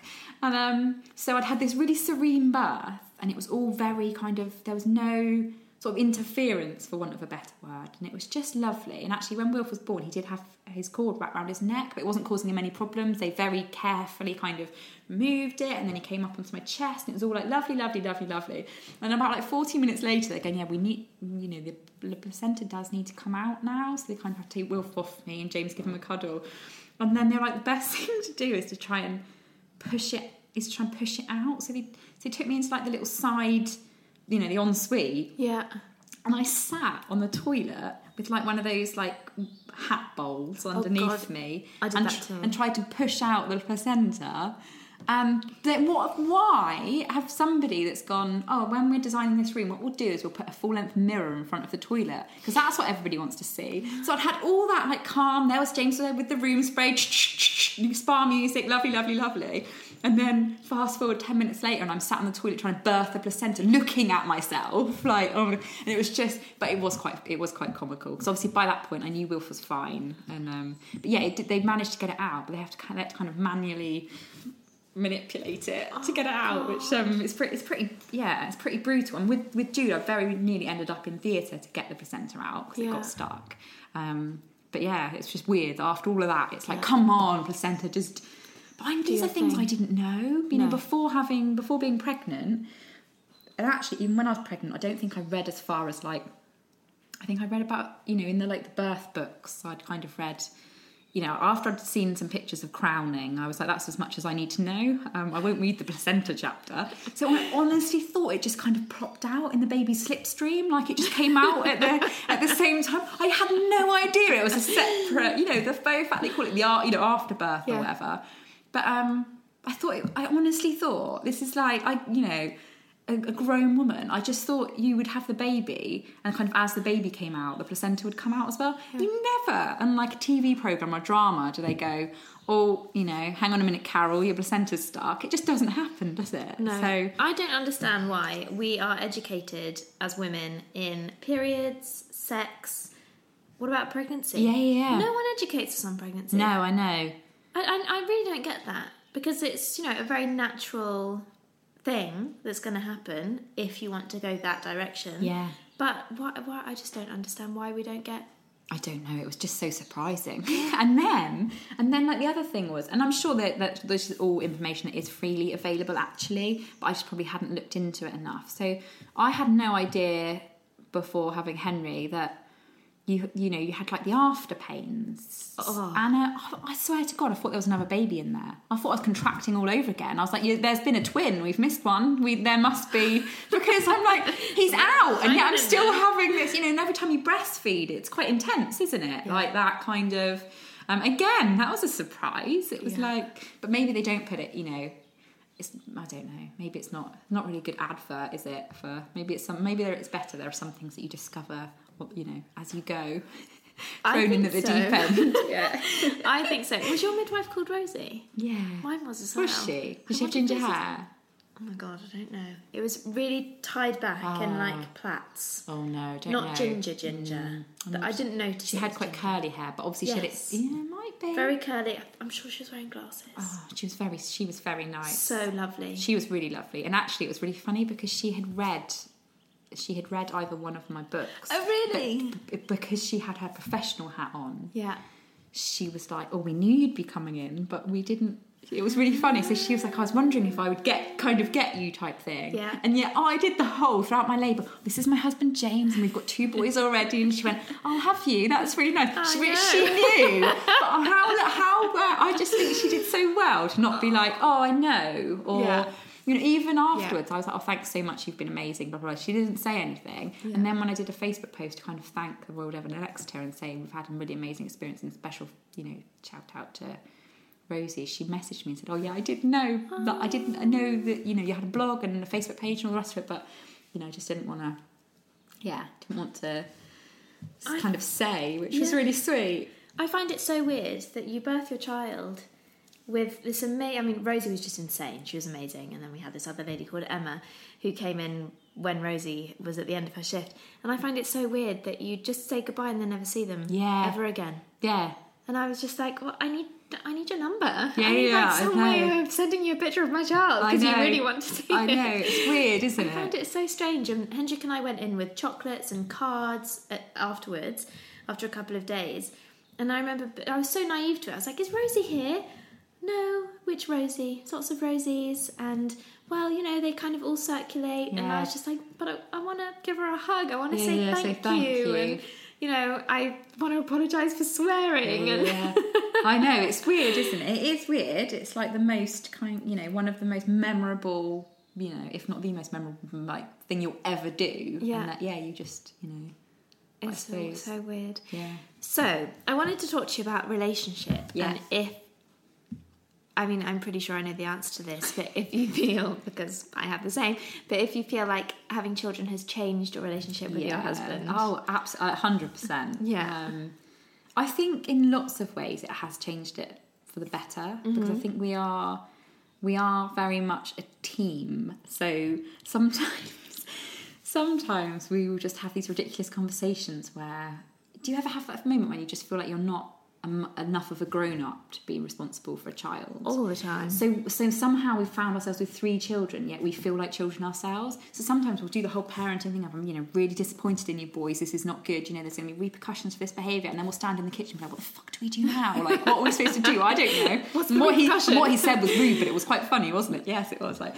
um, and um, and yeah, just sometimes we, we, I do feel like we have that united front of, and and we will just laugh and joke and be like you know we very and we obviously are only joking but we very often find ourselves in situations where we go we have had too many kids like that we're, at, we're there's now more of them than there are of us and we're no longer safe in our own house um, and um, so yeah we we we like we laugh one hell of a lot probably more and I'm probably because I previously like and I had a job in finance, I was very um, serious about work. So I would work all day, then I'd come home and work in the evening. So sometimes logging on at weekends. So even though I remember like the glory days of Yeah. you know being able to have a nap on a Sunday afternoon or being able to get drunk and then right off the next day for a hangover, those are all lovely things. But actually, um, we didn't have all that much time together as a couple anyway. I don't, you know, I don't think. yeah. Um, but yeah, obviously there are certain things that do change, and you know I've been very open in writing my books about like I've written whole chapters about you know sex after kids.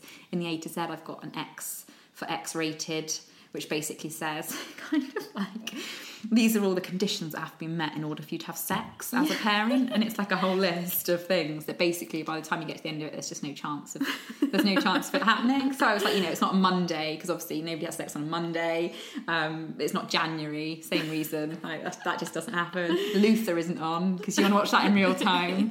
Um, and you know, the kids aren't you know going to put her in and wonder why mummy and dad are having a wrestle now Yeah. in bed. Um, and it was just all those. You, you know, none of the kids have got a cough. There's nothing more off-putting than trying to get in the throes of passion and then the, the cough starts. He's Yeah. like, oh, is that cough? It sounds a bit croupy. I might have to book him in for the doctors. I'll phone him in. I'll phone up tomorrow morning. No, moment's gone. um, and just yeah, that you know, we like we have we have you know, sex, undoubtedly less than what we had before we had kids. Yeah. Um, although when we were talking about what we had, we had to have the birds and bees chat, kind of bef- ahead of what I thought we would have with Henry, who was six at the time, because somebody at school, his brother or sister, had tried to explain what sex is and what that means, but Henry got confused, so he came home and said, "Oh." I don't want to be a grown up because if you're a grown up, you have to do sexing. And this is like, we're just like eating spaghetti bolognese.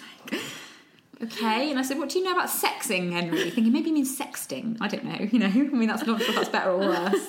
And um, he was like, oh, well, I'm not telling you it's disgusting, but it involves willies and bums. Oh. And we were like, oh, okay. Um, I was thinking it's got, got, got very liberal nowadays, willies and bums. So, right, okay. So I said, right, um, if you're talking about making a baby sexing, then actually no, it would be you know a penis and a vagina. The kids are hysterical by this point, like vagina, fanny. Oh, mummy said that's so funny. It's never not funny. Ha ha ha. And I'm trying my best to do the whole. You know, this isn't something we're going to be embarrassed about. We're going to have, have an open family. We're going to chat about this kind of stuff.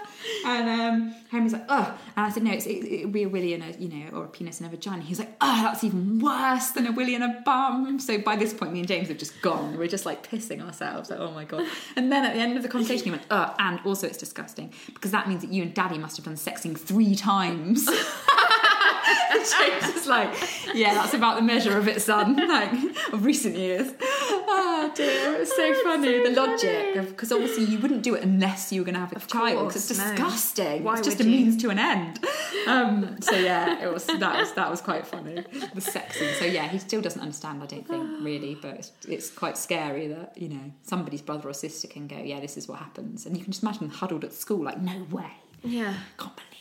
What? Why? Oh gosh. Oh my goodness. Oh, well done you. Sounds like you handled it like a pro. I try, I tried my best, but I mean, you just, I just, it's just like a Tuesday tea time. I wasn't prepared for it. You know, we were just having a chat. You know, we'd turn the, you know, we'd like, we were talking about something, and then all of a sudden it was like we're talking about willies and vaginas. Jude's beside himself, like on the hmm. floor laughing because like he thinks fanny is the funniest word ever.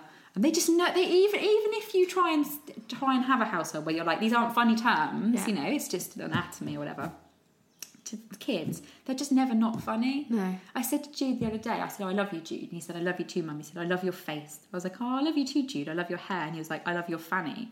Oh. And then, and then, and then they just know that's funny. So then they're like creasing, and I'm going, that's not appropriate. It's not an appropriate chat. But he's four, I mean. But he just knows that there's a reaction if he says it. So it's just like, uh, I'm like, okay, fine. How did you keep it I'm just like, just don't say that in nursery. Please don't say it in nursery. Oh dear. When you had Henry, Yes. obviously your first, was that quite a hard? Did you find there was a transitional phase that was quite tricky in the husband I wife? I think I think it's hugely influenced by how you feel in mm. yourself. So actually, I think quite often um, it's the classic "it's not you, it's me" thing in a relationship, but it really is. There wasn't at no point did I go off James. Did I not love James as much as I had done before? I was moderately angry at him all the time that he got to leave the house and go to work and I didn't. Right. Obviously, that was my issue. but I would send him really abusive text messages like your son has done this today or your son because henry didn't henry um, pretty much refused to nap from the outset and he dropped all daytime naps at 10 months. Jude at four will still happily take himself to bed and go for a nap which is why he's my favourite. Only joking but kind kind of not. Um, loves jude loves a nap. He will go i'm a bit tired i'm going to have a nap. I'm like yes that's my son. him. i can see that. That's my son. Henry has just fought daytime naps from the outset. And so he'd just be savage all day because he hadn't had a nap. Um, so that's you know those that was kind of like the messages. So of course I felt quite delicate. I was like a fish out of, out of water. I didn't know what I was doing. I felt like I was doing everything wrong. I felt like all the other mums knew more than I did. Um, and actually, that was where the whole unmumsy thing came from originally. It wasn't an attack on perceived kind of mumsiness, Yeah. which actually wasn't something that ever crossed my mind. It was just that for me, the other mums I saw at playgroup seemed mumsy, kind of in the best sense of the term, in that they knew what they were doing. They had their bags packed properly, and their children, they knew when they'd be weaning, and they knew the signs to look out for, and, and they knew that flushed cheeks and a nappy rash meant the baby would be teething. Why didn't I know that? I didn't know anything. So they were mumsy, and I felt decidedly unmumsy in comparisons. That was very much like the kind of start of that feeling of otherness. Yeah. Like there's a club and I'm not in it. And um, and so I think the fallout from that in terms of relationship is that I was doubting myself all the time, feeling quite low and vulnerable. And then, you know, if you don't feel good in yourself, there's no, there, there was no, there was there was nothing of me to go round. There was Yeah. nothing left. You know, I had a baby physically attached to my person pretty much all the time. At no point did I think, "Oh, I know what I need now. I need another human touching me." I just didn't. I didn't want. I, that's not. You know, that's that. It was like I didn't want to be needed by somebody else. Yeah. Um, and I think it's very much your mental kind of mindset has an impact because Jude, we, you know, I found an easier transition going from one to two than I did from zero to one. I Really? think, yeah, and um, and so I don't think our relationship has ever been, you know, detrimentally affected particularly, but the most that it's ever been tested is probably when Henry was born. Yeah. And James probably came home from work, looked at me and thought, who the hell is this? He was really, really good and really supportive, but I was angry that he left the house and could have an adult conversation with people and chat, chat, chat, and then come home for, you know, an hour of throwing a baby in the air and making them laugh. And um, I just felt like I dealt, dealt with shit, literal shit sometimes all day, you Yeah. know, kind of. Um, so yeah, that's I think that's the fallout. I don't think it's about the relationship ever. I don't think it's the relationship that's not, um, you know, that's not strong or that's that's the problem in any. sh- It's just if you're if you feel like crap, Yeah. there's no part of you that's like, you know, I just there's just nothing there's just nothing of me left. I didn't feel like a particularly good friend either. You know, it wasn't just, you know, the kind of marital relationship. I felt like I stopped, you know, kind of commu- I would kind of communicate with friends, but I was the first of most of my friends to have a to have a baby. So when the sort of times that they would message or the things that I would be invited to were just like you know impractical. Um, so I kind of just stopped messaging people. I was- It was quite kind of isolating, I think. Whereas as I've like it's weird because even though now it's so much harder in many ways with three kids, I think I've lowered the bar. I've lowered our expectations so much that we're just happier because I don't expect so much from myself or you know it's um it's weird it's funny how you can have more children but somehow feel less stressed Yeah. I don't know yeah. I keep trying to tell my husband that. I keep trying to say, you know, because I would really like to. Yeah. But I think there's been such a realization for him having one that he, even though his life really hasn't changed, yeah he will still sit in the corner over there with his brand new Nintendo Switch, nice yeah yeah yeah. playing on it. Yeah. And I'm like, do you want to interact with your daughter today? yeah yeah No, No. And then I'll come down and I would have gone upstairs, done some laundry or something, you know, mum jobs. Yeah. Of course, Yeah. mum jobs. And he'll be sitting there, Amandine will just be, you know, grizzling, wanting daddy's attention. He'll be there on his Nintendo Switch. Mm. I'm like, don't say anything, don't say anything, don't say anything, don't rock the boat, it's going to be okay. Or he'll come back from work and he'll be like, so what have you done today? yeah Oh, that question. Yeah. I'm just like, well, I've kept your daughter alive today. yeah yeah what have you done today? I've kept like 300 people alive yeah today. exactly They just don't yeah know it. yeah they don't know it the weird the really nice thing about us reversing roles and James doing shared parental leave was even though he never once sent me abusive or sweary text messages, so he de- he's, he definitely coped better than I have. But that when I would come home from, sometimes he would come home from work after I had Henry, and then when I had Jude, and even though Jude was a was you know um, you know pre- pretty delightful as a baby, um, the, the baby days were spent also trying to like potty train his brother, and so there was that added like extra dynamic. Yeah. Um, it was like the the the misfortune of the fact that we finally had a baby that napped, but we were also in charge of a toddler who still didn't. So it was like, um, but he it, James would come home and kind of be like. I'm sure there must have been a point where he'd think, "What have you been doing all day?" Because look at the state of the place, or whatever. And um, and you can't you can't explain to somebody unless they live it. You can't explain to somebody the intensity of what it's like to have a baby on you or needing you all day. Yeah. And when I came back from work one day, I think Wilf must have been about five months old. And uh, James was like, "Well, I was going to do this, and I was going to do this." He's actually really, really good around the house. You know, really good with like you know washing and chores. We're pretty. I'd say we're pretty even split. Um, and he's like, um, I haven't been able to do anything. He hasn't let me do anything. He's been whinging all day. He's done this. He's done, and it was like a real like. And I was just like, I know, I get it. I do Yeah. get it. But also, like, I know it sounds really mean, but I'm so glad you've had that day. Yeah. Um, Yeah. Because you totally. And he will say now that going out to work is easier than being at home. And it's. And again, that's probably been really good for our relationships. We can Yes. kind of high five. It's like we've been in the trenches together. Yes. It's like yes, we've done it.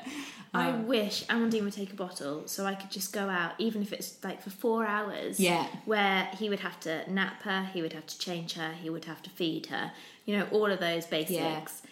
Just so he can see how intense it is Yeah, it is having really a baby that needs you all the Yeah, time. yeah, yeah. There's no break. No. And also there's no sick days, there's No. no. and you know, and I think the problem is like with with parenthood, but motherhood especially because of what you're fed online and in the media and stuff, is that you have this you have this at all times this awareness of how lucky you are and because of that you then feel guilty for ever daring to think I could actually really use a break. Yeah. Um, and that is that's like a con, you know a continuous struggle. Like I know you know um, I've always made fun of the whole kind of hashtag blessed thing because there are so many moments or hashtag cherish every moment because some moments just aren't cherishy. They're just not. They're not. They're not moments to be cherished. Yeah. But you know, putting my kind of sarcasm aside, you know, I know we are very blessed. So that's always like that internal struggle, isn't it? When you're thinking, you know, sometimes I just look at the kids and I'm like, I just need, I just need to get away from you. I love you, but you're doing my head in. Henry does not stop talking at seven. It's like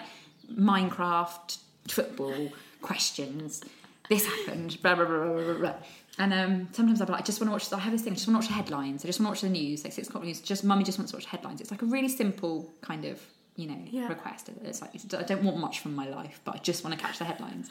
and uh, and Henry blah. and then Steve in Minecraft did this, and then I built this, and then I did this, and blah, blah, blah, blah, mummy, mummy, mummy, mummy, mummy. And it's and obviously the more children you have, the less chance you'll ever have kind of silence. Yeah. Um, but I also know that that kind of non, you know, non-silent chaos, I do love it. I, I do Oh. kind of, you know, that is what I want. I just wish there was like a mute button for half an hour a day where I could Yeah. go, okay, shut up, and mummy's doing her stuff now, and Yeah. then, um, yeah. That, so that's the that's always the, the tricky one. You're saying about you know mum guilt Yeah. is that to ever dare to think it's like it's never okay to say, you know, I remember life before we had the kids. Almost like in some circles, you don't say that. Oh no. It's like saying Voldemort. You're not allowed to talk about life before. That's the you. That life is dead to you now. We don't reminisce about it. It's um. But actually, it was a great life. You know, life was brilliant before we had kids. It's different now. Yeah. It doesn't mean it's any less brilliant. It's probably more brilliant. But they're kind of brilliant in their own rights, and Yeah. I think that should be, you know, okay. Absolutely. to say. Absolutely. I really, I really don't think mum guilt should be a thing, but it is. It is, yeah. Huge, hugely. Yeah. Even I went to go and see my wonderful friend, wonderful friend, um, the other day who's just given birth to her baby, and she had it so under control.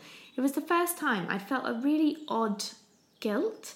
Like I wouldn't necessarily necessarily say it was mum guilt, but I was like, why didn't I have it that under Yeah, control? Yeah, Like, yeah. and I it's I that almost self doubt, felt- isn't it? Yeah. Yeah, yeah. And I almost felt guilty for Amandine that I didn't have it under control. Uh, isn't that weird? It's Yeah. so weird how the No, it is weird, but also just- the fact that you've only seen like a snapshot of that day or whatever. Yeah. And um, you know, appearances can be so deceptive. Oh, The yes. number of messages I've had over the years since starting the blog from mums that say, you know, I am the mum at playgroup that people perceive has her shit together because I the thought of people thinking that I don't is so much of a burden that I go out of my way. I spend two hours getting ready for playgroup. I do this, I do that, so that people because it's really important to me that people think, oh, she's doing well. yeah.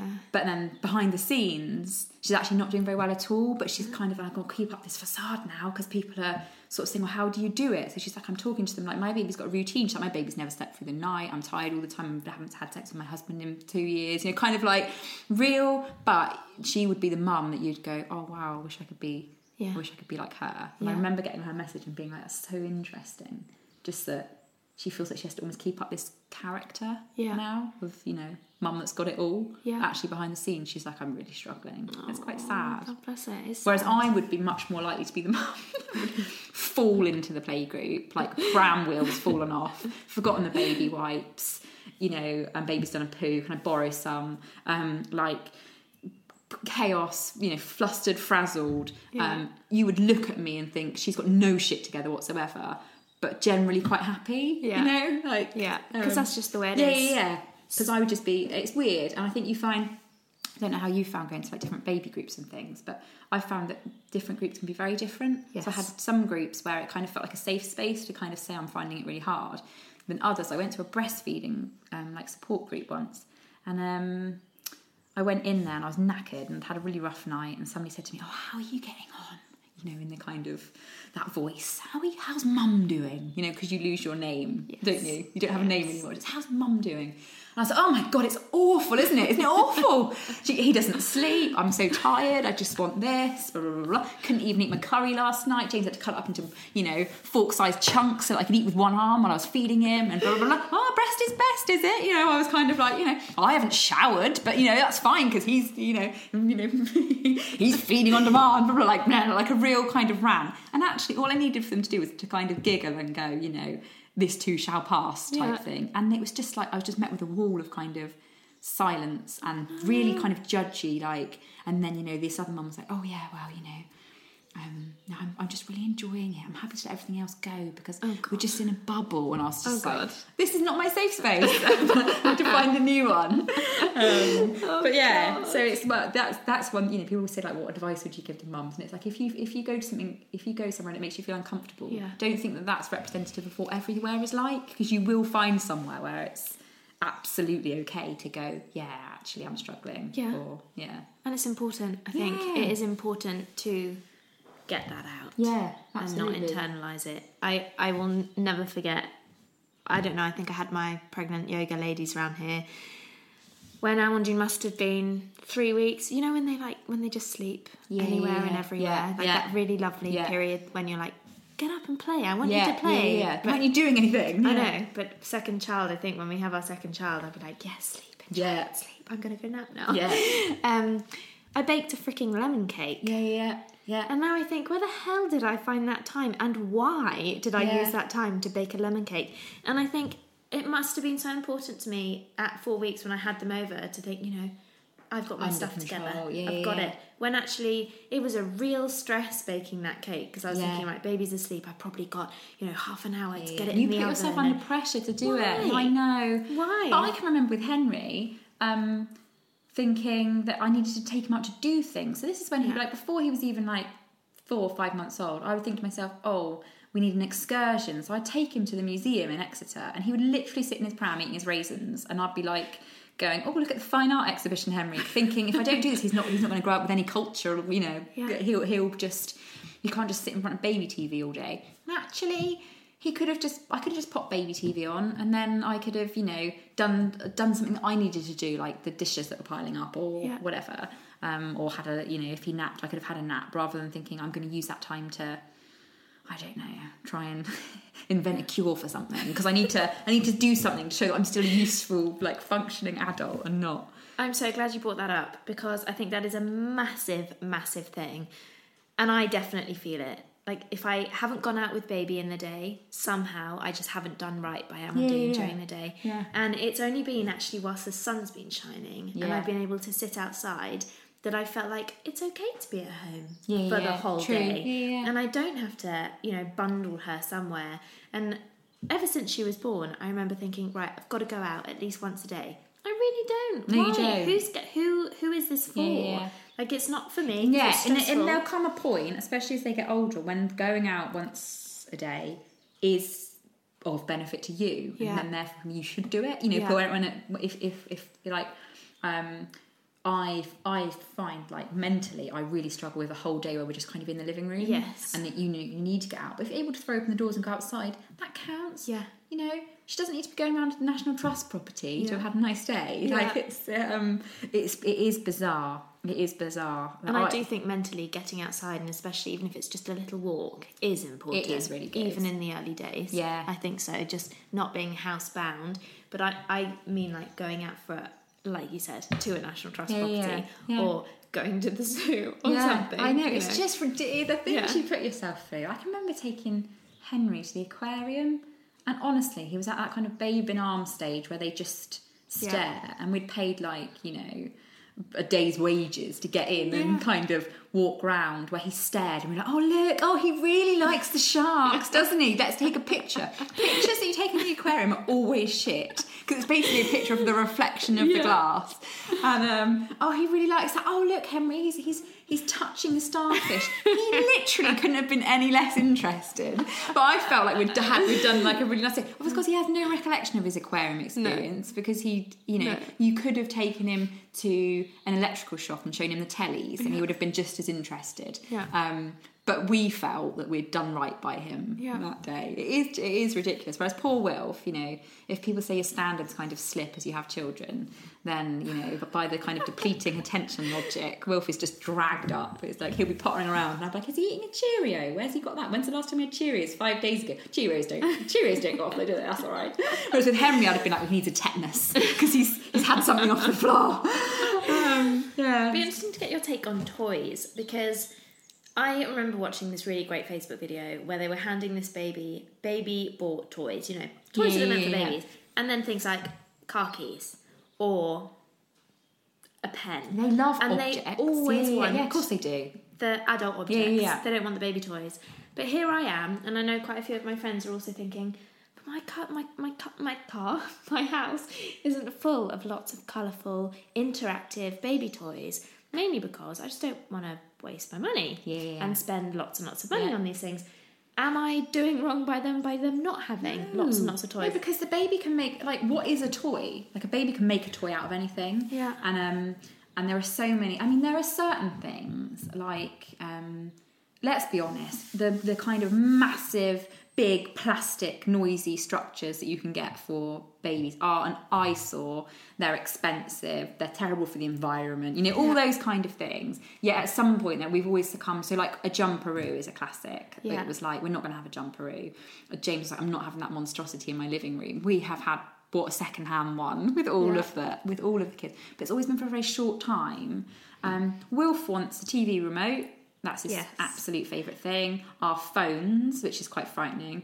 Um, you probably see he's probably like, "Oh, mummy's on that a lot." Um, our phones, um, yeah, keys, um, but just general stuff. He just likes opening cupboards and, and, and getting stuff out. Um, and actually, they just love. He loves having like some kind of a tub or a bucket, and then just putting things in and out of it. It can be anything. It could be stones or whatever. Um, so in terms of some of the toys he's got, I do sometimes think it's a waste. Yeah. A waste of money. Okay, it's good to hear your opinion on that. Yeah, as long as she's got stuff. I mean, as long as she's not sat in like you know a sterile white room where it's like you know if there's haven't been yeah, upstairs. yeah, exactly. there's things she can play. If there's things that she can play with, that's the thing. It's that the guilt thing. But what is a toy to them? A baby isn't going. You know, God, mum and dad are stingy. They haven't even bought me anything. They've just got me a wooden spoon and a saucepan out because babies love that. They absolutely love it.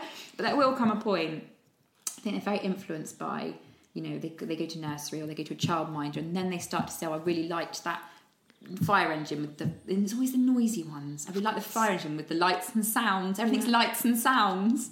Um, and, you know, there'll be certain things that they, and it's, it is, it's funny and it's a balance between what they want and what you want them Yeah. to have. Do you So- feel one day Henry might ask you for a drum kit? Oh god, What's I think, gonna be I think your I'll just be like, no, no, we're getting rid of the garage to build a utility room, so there'll just be nowhere. There'll just be nowhere for his uh, for his drum kit. But it's like I always said that Henry wouldn't be allowed to do any gaming before he was like 25, and now at seven, he he has got a Nintendo Switch and he'll play Yeah. Mario Kart or whatever. Um, he's allowed to play Minecraft. He's not allowed to play Fortnite and some of the other things I've heard horror stories about because I'm like he's gonna he will get groomed and James Yeah. is like okay um, but you know certain things I don't mind him I don't mind him playing but it's just like in moderation Yeah. you know it's, I feel like your son needs to come and play Nintendo Yeah, Switch with my could. husband. They would probably have such a great yeah, day. you probably would. Then have a great day. Maybe I'll just borrow Andy for the day and be like, I pretend I've got a daughter. Like, We'll get all the boys over here. Yeah. You and I'll go on some nice, nice walk. Yeah, we'll take exactly. Andy for a little spa day. Yeah, yes, yes, yeah, exactly that. I'll, I'll choose her some outfit.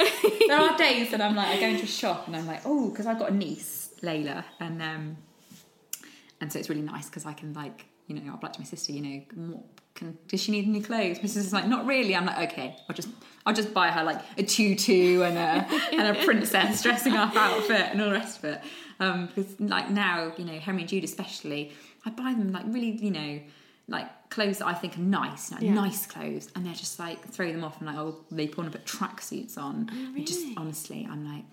Oh, the other day they were both in like these, they're not even proper tracksuits. They're like H and M's version of like an England tracksuit. And I was like to James, like everything I hope my children wouldn't wear in one picture.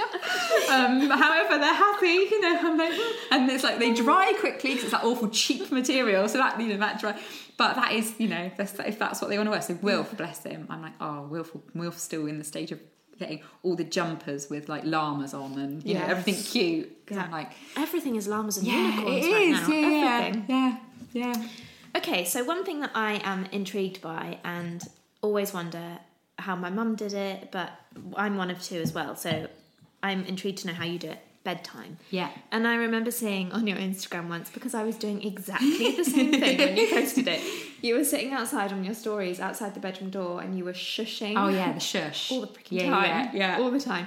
And we actually have white noise machines Yeah, and yeah. I flip and love them. Yeah, same. Don't go anywhere Yeah. without them. No. We have it on our phones just Yeah. in case we have we forget. Yeah. Hendrik actually being a pilot, he sleeps with one on. yeah. So very used to it. But how with three children do you make sure baby goes down at the right time Yeah. and then doesn't get woken up by brothers? How? Do you know bedtime is actually not like compared to like say the chaos of the morning routine and trying to get everybody on the school run or whatever, which is like peak. If you know, if that's the chaos chaos chart, that's like peak chaos. Yeah. bedtimes are okay because Henry and Jude will will now go to bed quite nicely. Okay. I'd say so. Um, there's usually some kind of bargaining of you know you get a story or when I like shot myself in the foot by starting to do little plays with their teddies for them. So so they're like, can we do talking teddies tonight, mum? And I'm like, not tonight. Like it's like a once a week only activity. And even though it's really sweet, I'm like you know sometimes it's the la- you just want to put the kids to bed. Yeah. And they they're sat there. They've picked the, the teddies that are going to be the characters in tonight's talking teddies, and then I have to act out a play, and I'm like, I'm so tired. okay, um, but if I do that, then then generally like they share a room and they've got separate beds now. They used to have bunk beds. They've got separate beds, and they've both got like a little night light from IKEA, a little lamp, a reading lamp, and sometimes it'd be like you can read for ten minutes or do your football stickers or whatever, and then it's bedtime. They're generally really really good. Henry will quite often once he's gone to bed, te- pushes luck by coming downstairs a couple of times with, uh, you know, uh, an array of excuses that I'm not saying are fabricated, but I'm also not sure that they're real either. Yeah. Um, he does have growing pains and all that sort of stuff, but it'll be like, you know, my tooth's itchy, or I'm really worried about the plastic in the ocean, or you know, it can be anything. It can be anything. boy. Yeah, it can be anything that he's not worried about until it's bedtime when he's trying to delay going to bed. In the morning, like, so let's talk Um, yeah, about yeah, yeah, yeah. Let's do that. Yeah, let- yeah, yeah, exactly.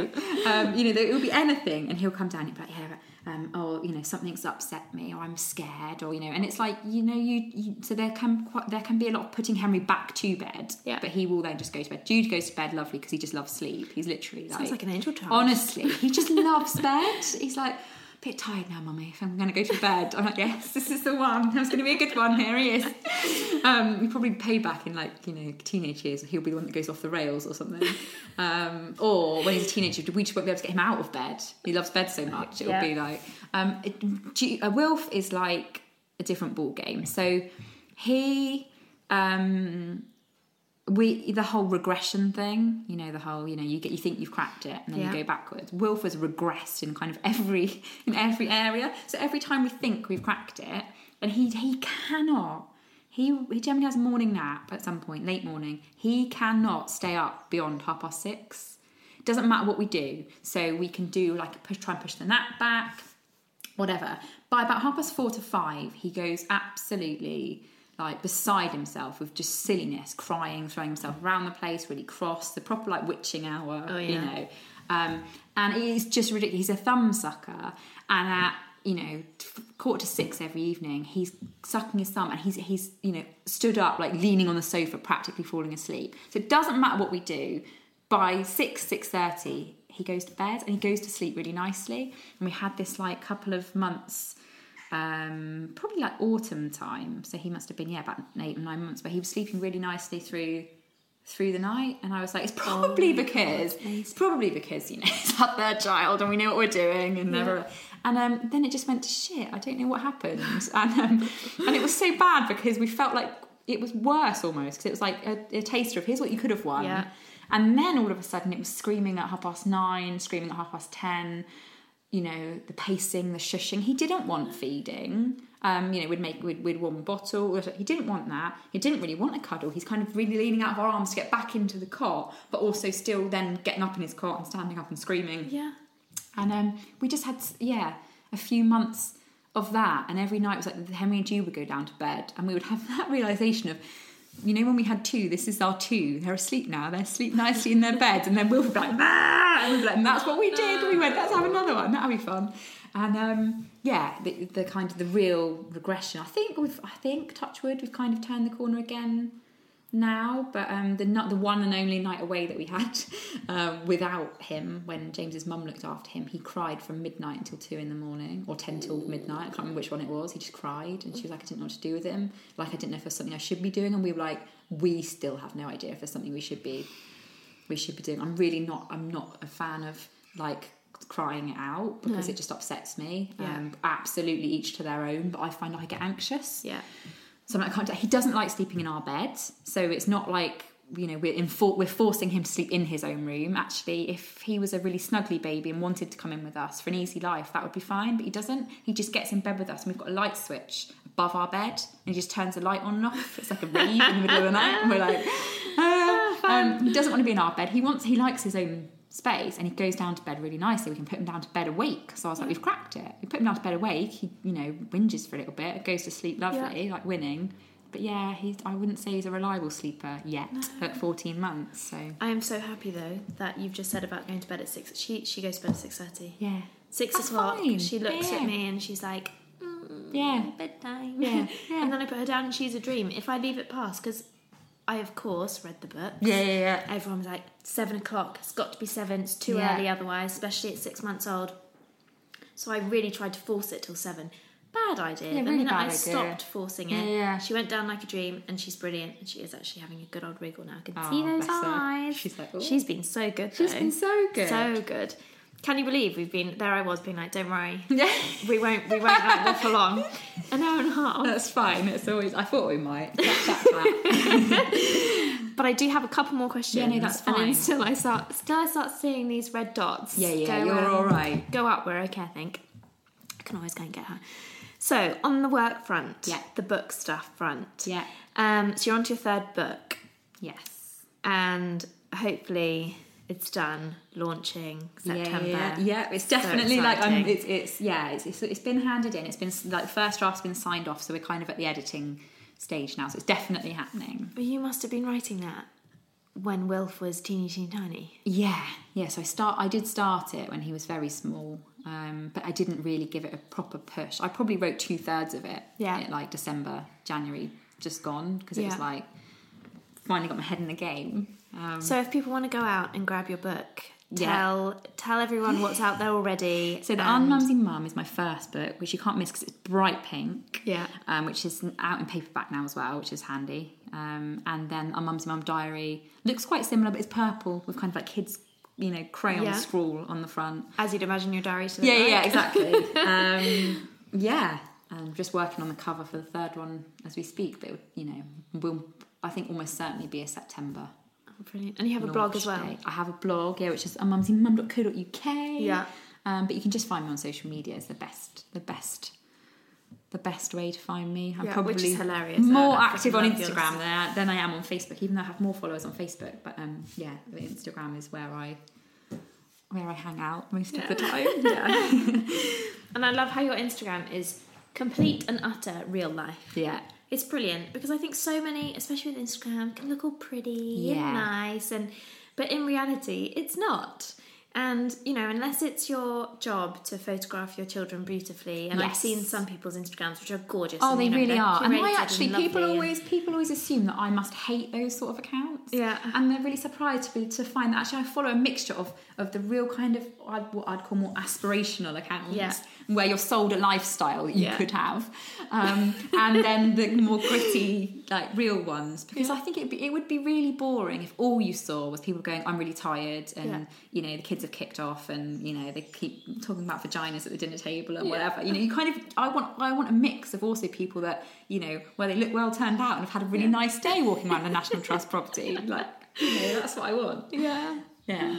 Oh, it's brilliant. But what I love is if okay, if there's one bit of advice that you could give to new mums out there who are really struggling with comparing themselves to others, which I think is a big thing. Yeah. And also all the advice out there, Yeah. books, Yeah. internet, like what is the biggest bit of The advice that you one could give? piece of advice that I would give to new mums or mums to be um, would be to lower the bar. And I know that sounds like it's, you know, it doesn't sound like. Um, it almost seems wrong to say, well, before you've even started, you should like lower your standards. But actually, I just think that the expectations that we set for ourselves are too bloody high in the first Yeah. place. And if you lowered them slightly, you'd realise that you're doing a really good job. Yeah. Um, especially if you're you're creating those expectations based on what you've seen Yeah. and read, which generally is just like the show reel of best bits, like we were saying. You know, it's um, that isn't real life. That's not.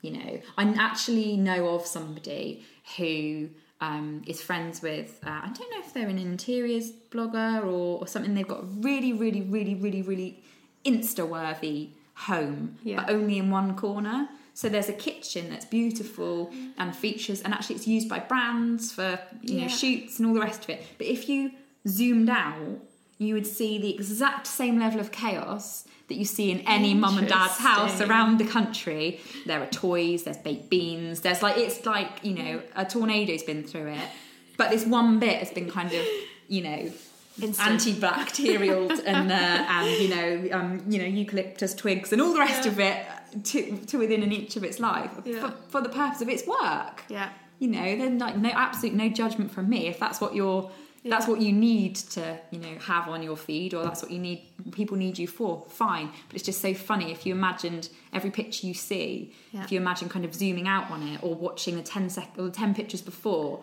or the outtakes or the argument or the bribe over just sit down nicely on that bench and have a picture with your brothers because you need to post it on facebook um, you would it would be quite surprising i think. Absolutely. I even told myself off the other day because with the new Mum Talk podcast launch of the Instagram page, I've made it look really pretty. And I'm like, what am I doing? Yeah, but it's hard, What isn't it? Because it's a balance. Because sometimes I think if people discover my page, they probably go on it and go, um, oh, you know, there's nothing aspirational here. Um, whereas, you know, it is sometimes it is quite nice to see a to see a feed that is that is pretty. And uh, the Just to look at. other thing that a friend of mine said um, was when you're up doing night feeds and that can feel really lonely. You almost feel like yours is the only light on. You know, it's like Yeah. two in the morning. You've had to put a lamp on. Yours is the only light. But if you were to zoom out and see all the other lights up and down the country of everybody feeding at the same time, you realise there kind of is that community out there. That it's not necessarily your next door neighbour, Hmm. but if you kind of zoomed out on, you know, on Street View Hmm. or Google Maps or whatever, you would see other.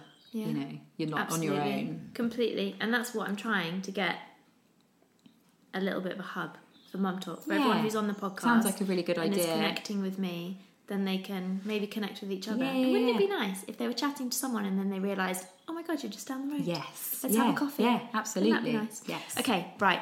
Let's attempt to wrap this up just a little bit. okay, so I am going to a wedding this weekend solo, as I mentioned before. Yeah. What advice can you give me? Other than prepare for it to be garnished. Um, No, absolutely, absolutely not. I think, um, I think just to remember that so- like sometimes you have that thing of that panic of everybody's going to be staring at me or going to cause a scene or what have you. The majority of people understand. Like we've been to weddings where somebody else has had a baby that has actually kicked off, Right. and that person looks massively. Always looks the parent involved always looks massively stressed, but everybody else.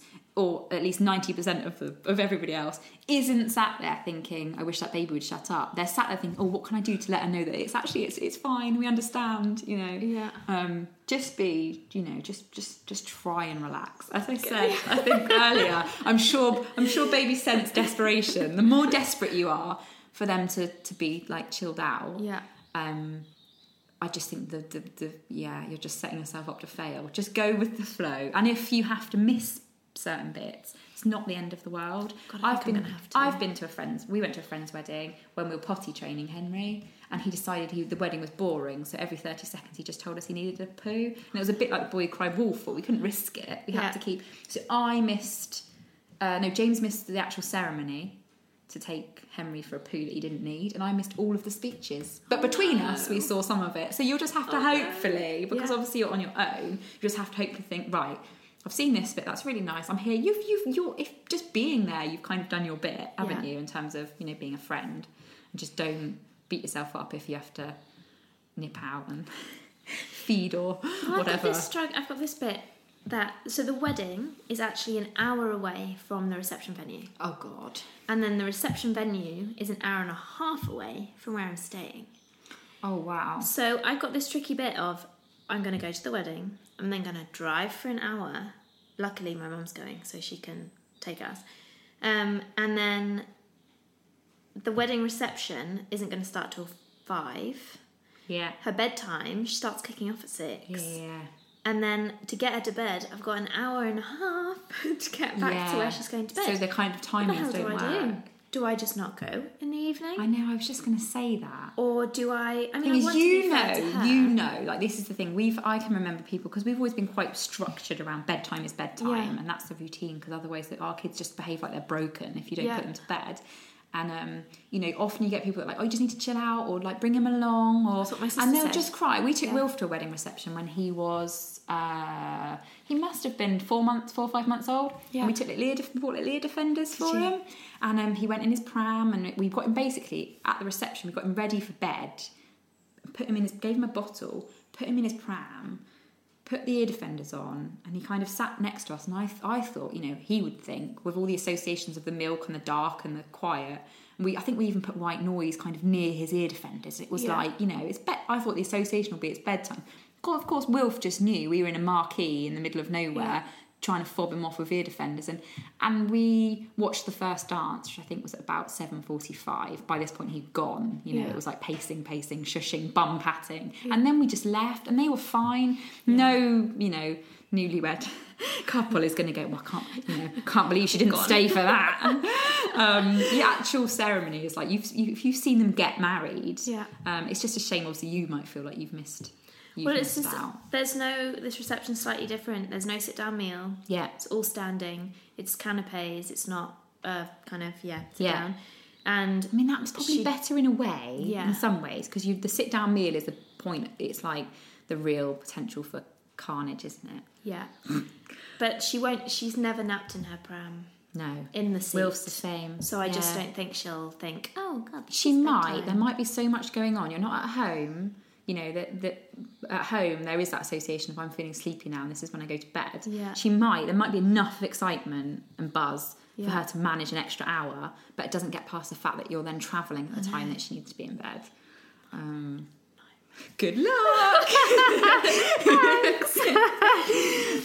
Okay, let's hit the quick fire real quick. okay. What pram did you have? Do you have? Oh my Did you change? Uh, yeah, we had an oyster. Okay. Um, that was our first pram with Henry, which we bought. Yeah. And then when we had Jude, by this point we were lucky to be bombarded with PR gifts. No, we weren't Yeah. bombarded, and we were sent an iCandy, which actually we are still now using for Wilf. Oh great. Um, So you liked it? I really liked it. Yeah. Yeah. It's a mess now, honestly. It's like disgusting. It's, it's actually it's actually shameful how dirty it is. Um, but um, it, I really like the oyster actually as well. But there is something about the there was just the way it glides. It Yeah. glides so nicely. My Yeah. mother-in-law was like, "Oh, just with one arm." When I was pushing it around the shop, I felt like I was gliding. And I was like, "Oh, we could do an advert." Luckily, they never asked us to do an advert. Um, but yeah, so that's that's yeah, either of those. Brilliant. Do you remember your go-to snack during pregnancy? Um, oh well, I had a really strange. I had a craving for ice, Did you? which is supposed to be symptomatic of an iron deficiency, Oh, but I didn't realise this. Um, Right. I would I would freeze uh, two or three ice cube trays Yeah. at a time, and then I would just pour the ice cubes, no water, into pint glasses and sit and eat them. Brilliant. Yeah, that was my- Whatever I floats your mean, ca- calorie free as well. so right, free. bonus. Not good for your teeth though. Not good for your teeth. Were you solid on baby names? Uh, Henry, yes. Henry was going to be Henry from 20 weeks. Yeah. Um, Jude, we didn't know. I don't think we had a we had a bit of a short list. Um, but Jude was a front runner, even Mm-hmm. going into the labour. I think.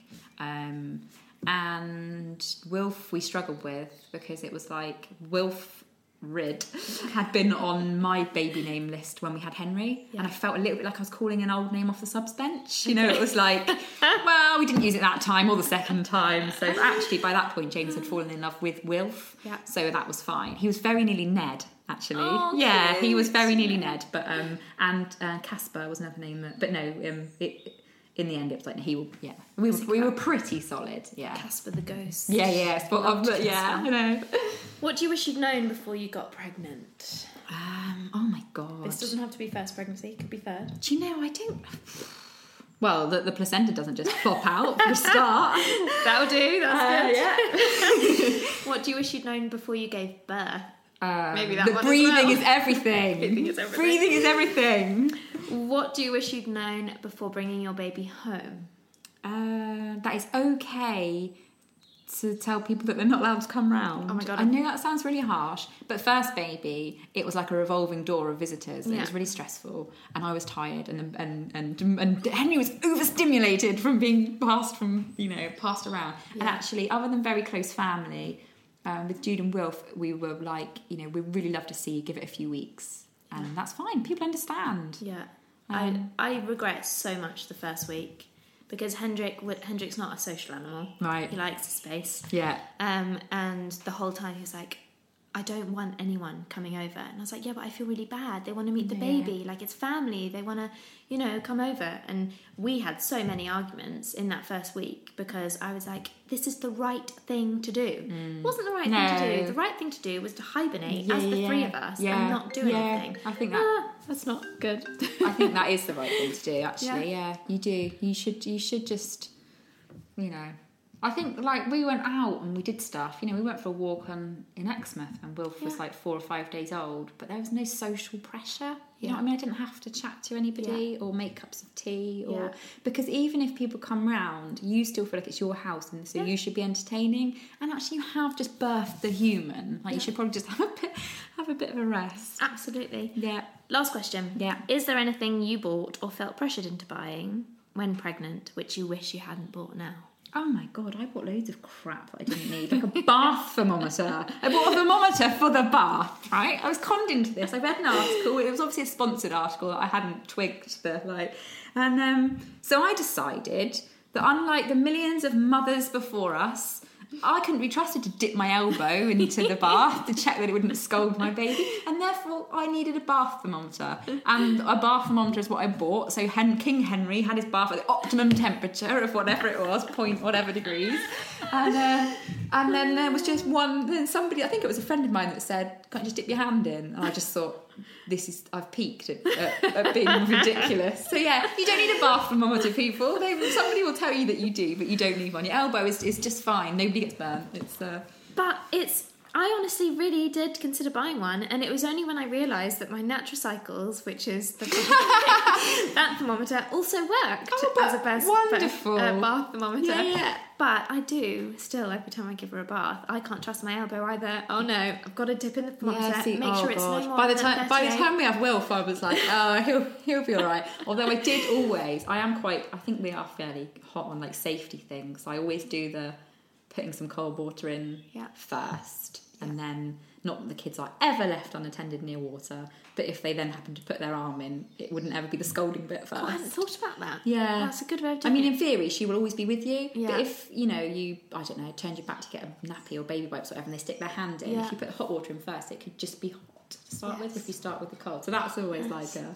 um, yeah, that and cutting grapes in half lengthways is like my is like my non non-negotiables and the kids aren't allowed mini eggs that's that's that's like uh, they will eggs. go oh, so do i mummy has to have them They're not coming good- out. Yeah went- yeah I know. When I went to go and get this, um, which we haven't really touched, that's cookies, by the way, and, and crudité.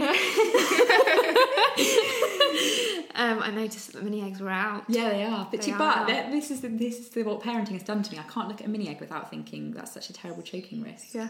Um, and it does actually say on the packet of mini eggs they're not suitable for under fours. Does it? Yeah. It does, but Interesting. Um, I know my kid children have had mini eggs in the past, but now I'm like, even if so, I'm like, I treat mini eggs like they're crack when Yeah. I talk about them to my kids. I'm like, if somebody offers you a mini egg, you say no. they're like, oh, okay. Do Mum." not talk to I said, strangers yeah, and I do know, not eat yeah, mini no, I said mini eggs. I say you can have grapes, but only if they're cut in half. You're not allowed mini eggs under any circumstance ever, like until you're 18. And I said to Henry, if somebody offers you chocolate, uh, somebody offers you mini eggs, and you feel like you've missed out because you've had to say no because you're not allowed them, I will buy you other chocolate. Yeah. You will get, you will be, you know, Yeah, compensated, but you will not have mini eggs. And they just stare at me like she's lost it. But okay, okay, mum. we haven't even spoken about weaning. It puts the fear of God into me. It really does. I haven't started, and she's ready because she keeps grabbing, reaching, Yeah. and I just, I, I think it's because I haven't, I haven't read up on it. I haven't googled it. I haven't Yeah. even. It's But just you not been don't on my need radar. to. Just start. Don't have a plan. Don't have a, um, you know, don't give her honey. Don't give her. What's the other thing they can't have before level one? I can't remember. There's some, you know, there are there are there are a couple of things that it's like really don't give them those. They're not allowed them because of bacteria or whatever. Right.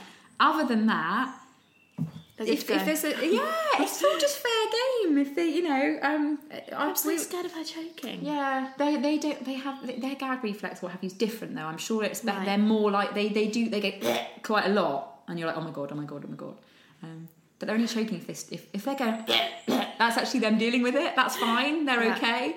It's when if they don't make a noise, that's when you're Oh God, That's it's when you're in just that panic of oh my God, but I will do it. I will do Get some it. bread. Start start on some breadsticks. Okay. Because you know it goes it goes to mush in her mouth. She can't Okay. choke on it. Can't make too much mess. You Yeah. haven't got that worry. Just you know, not I'm Maybe not, a su- bit of not sure they're cucumber. nutritionally sound a breadstick, but you know it's um it's fine, isn't it?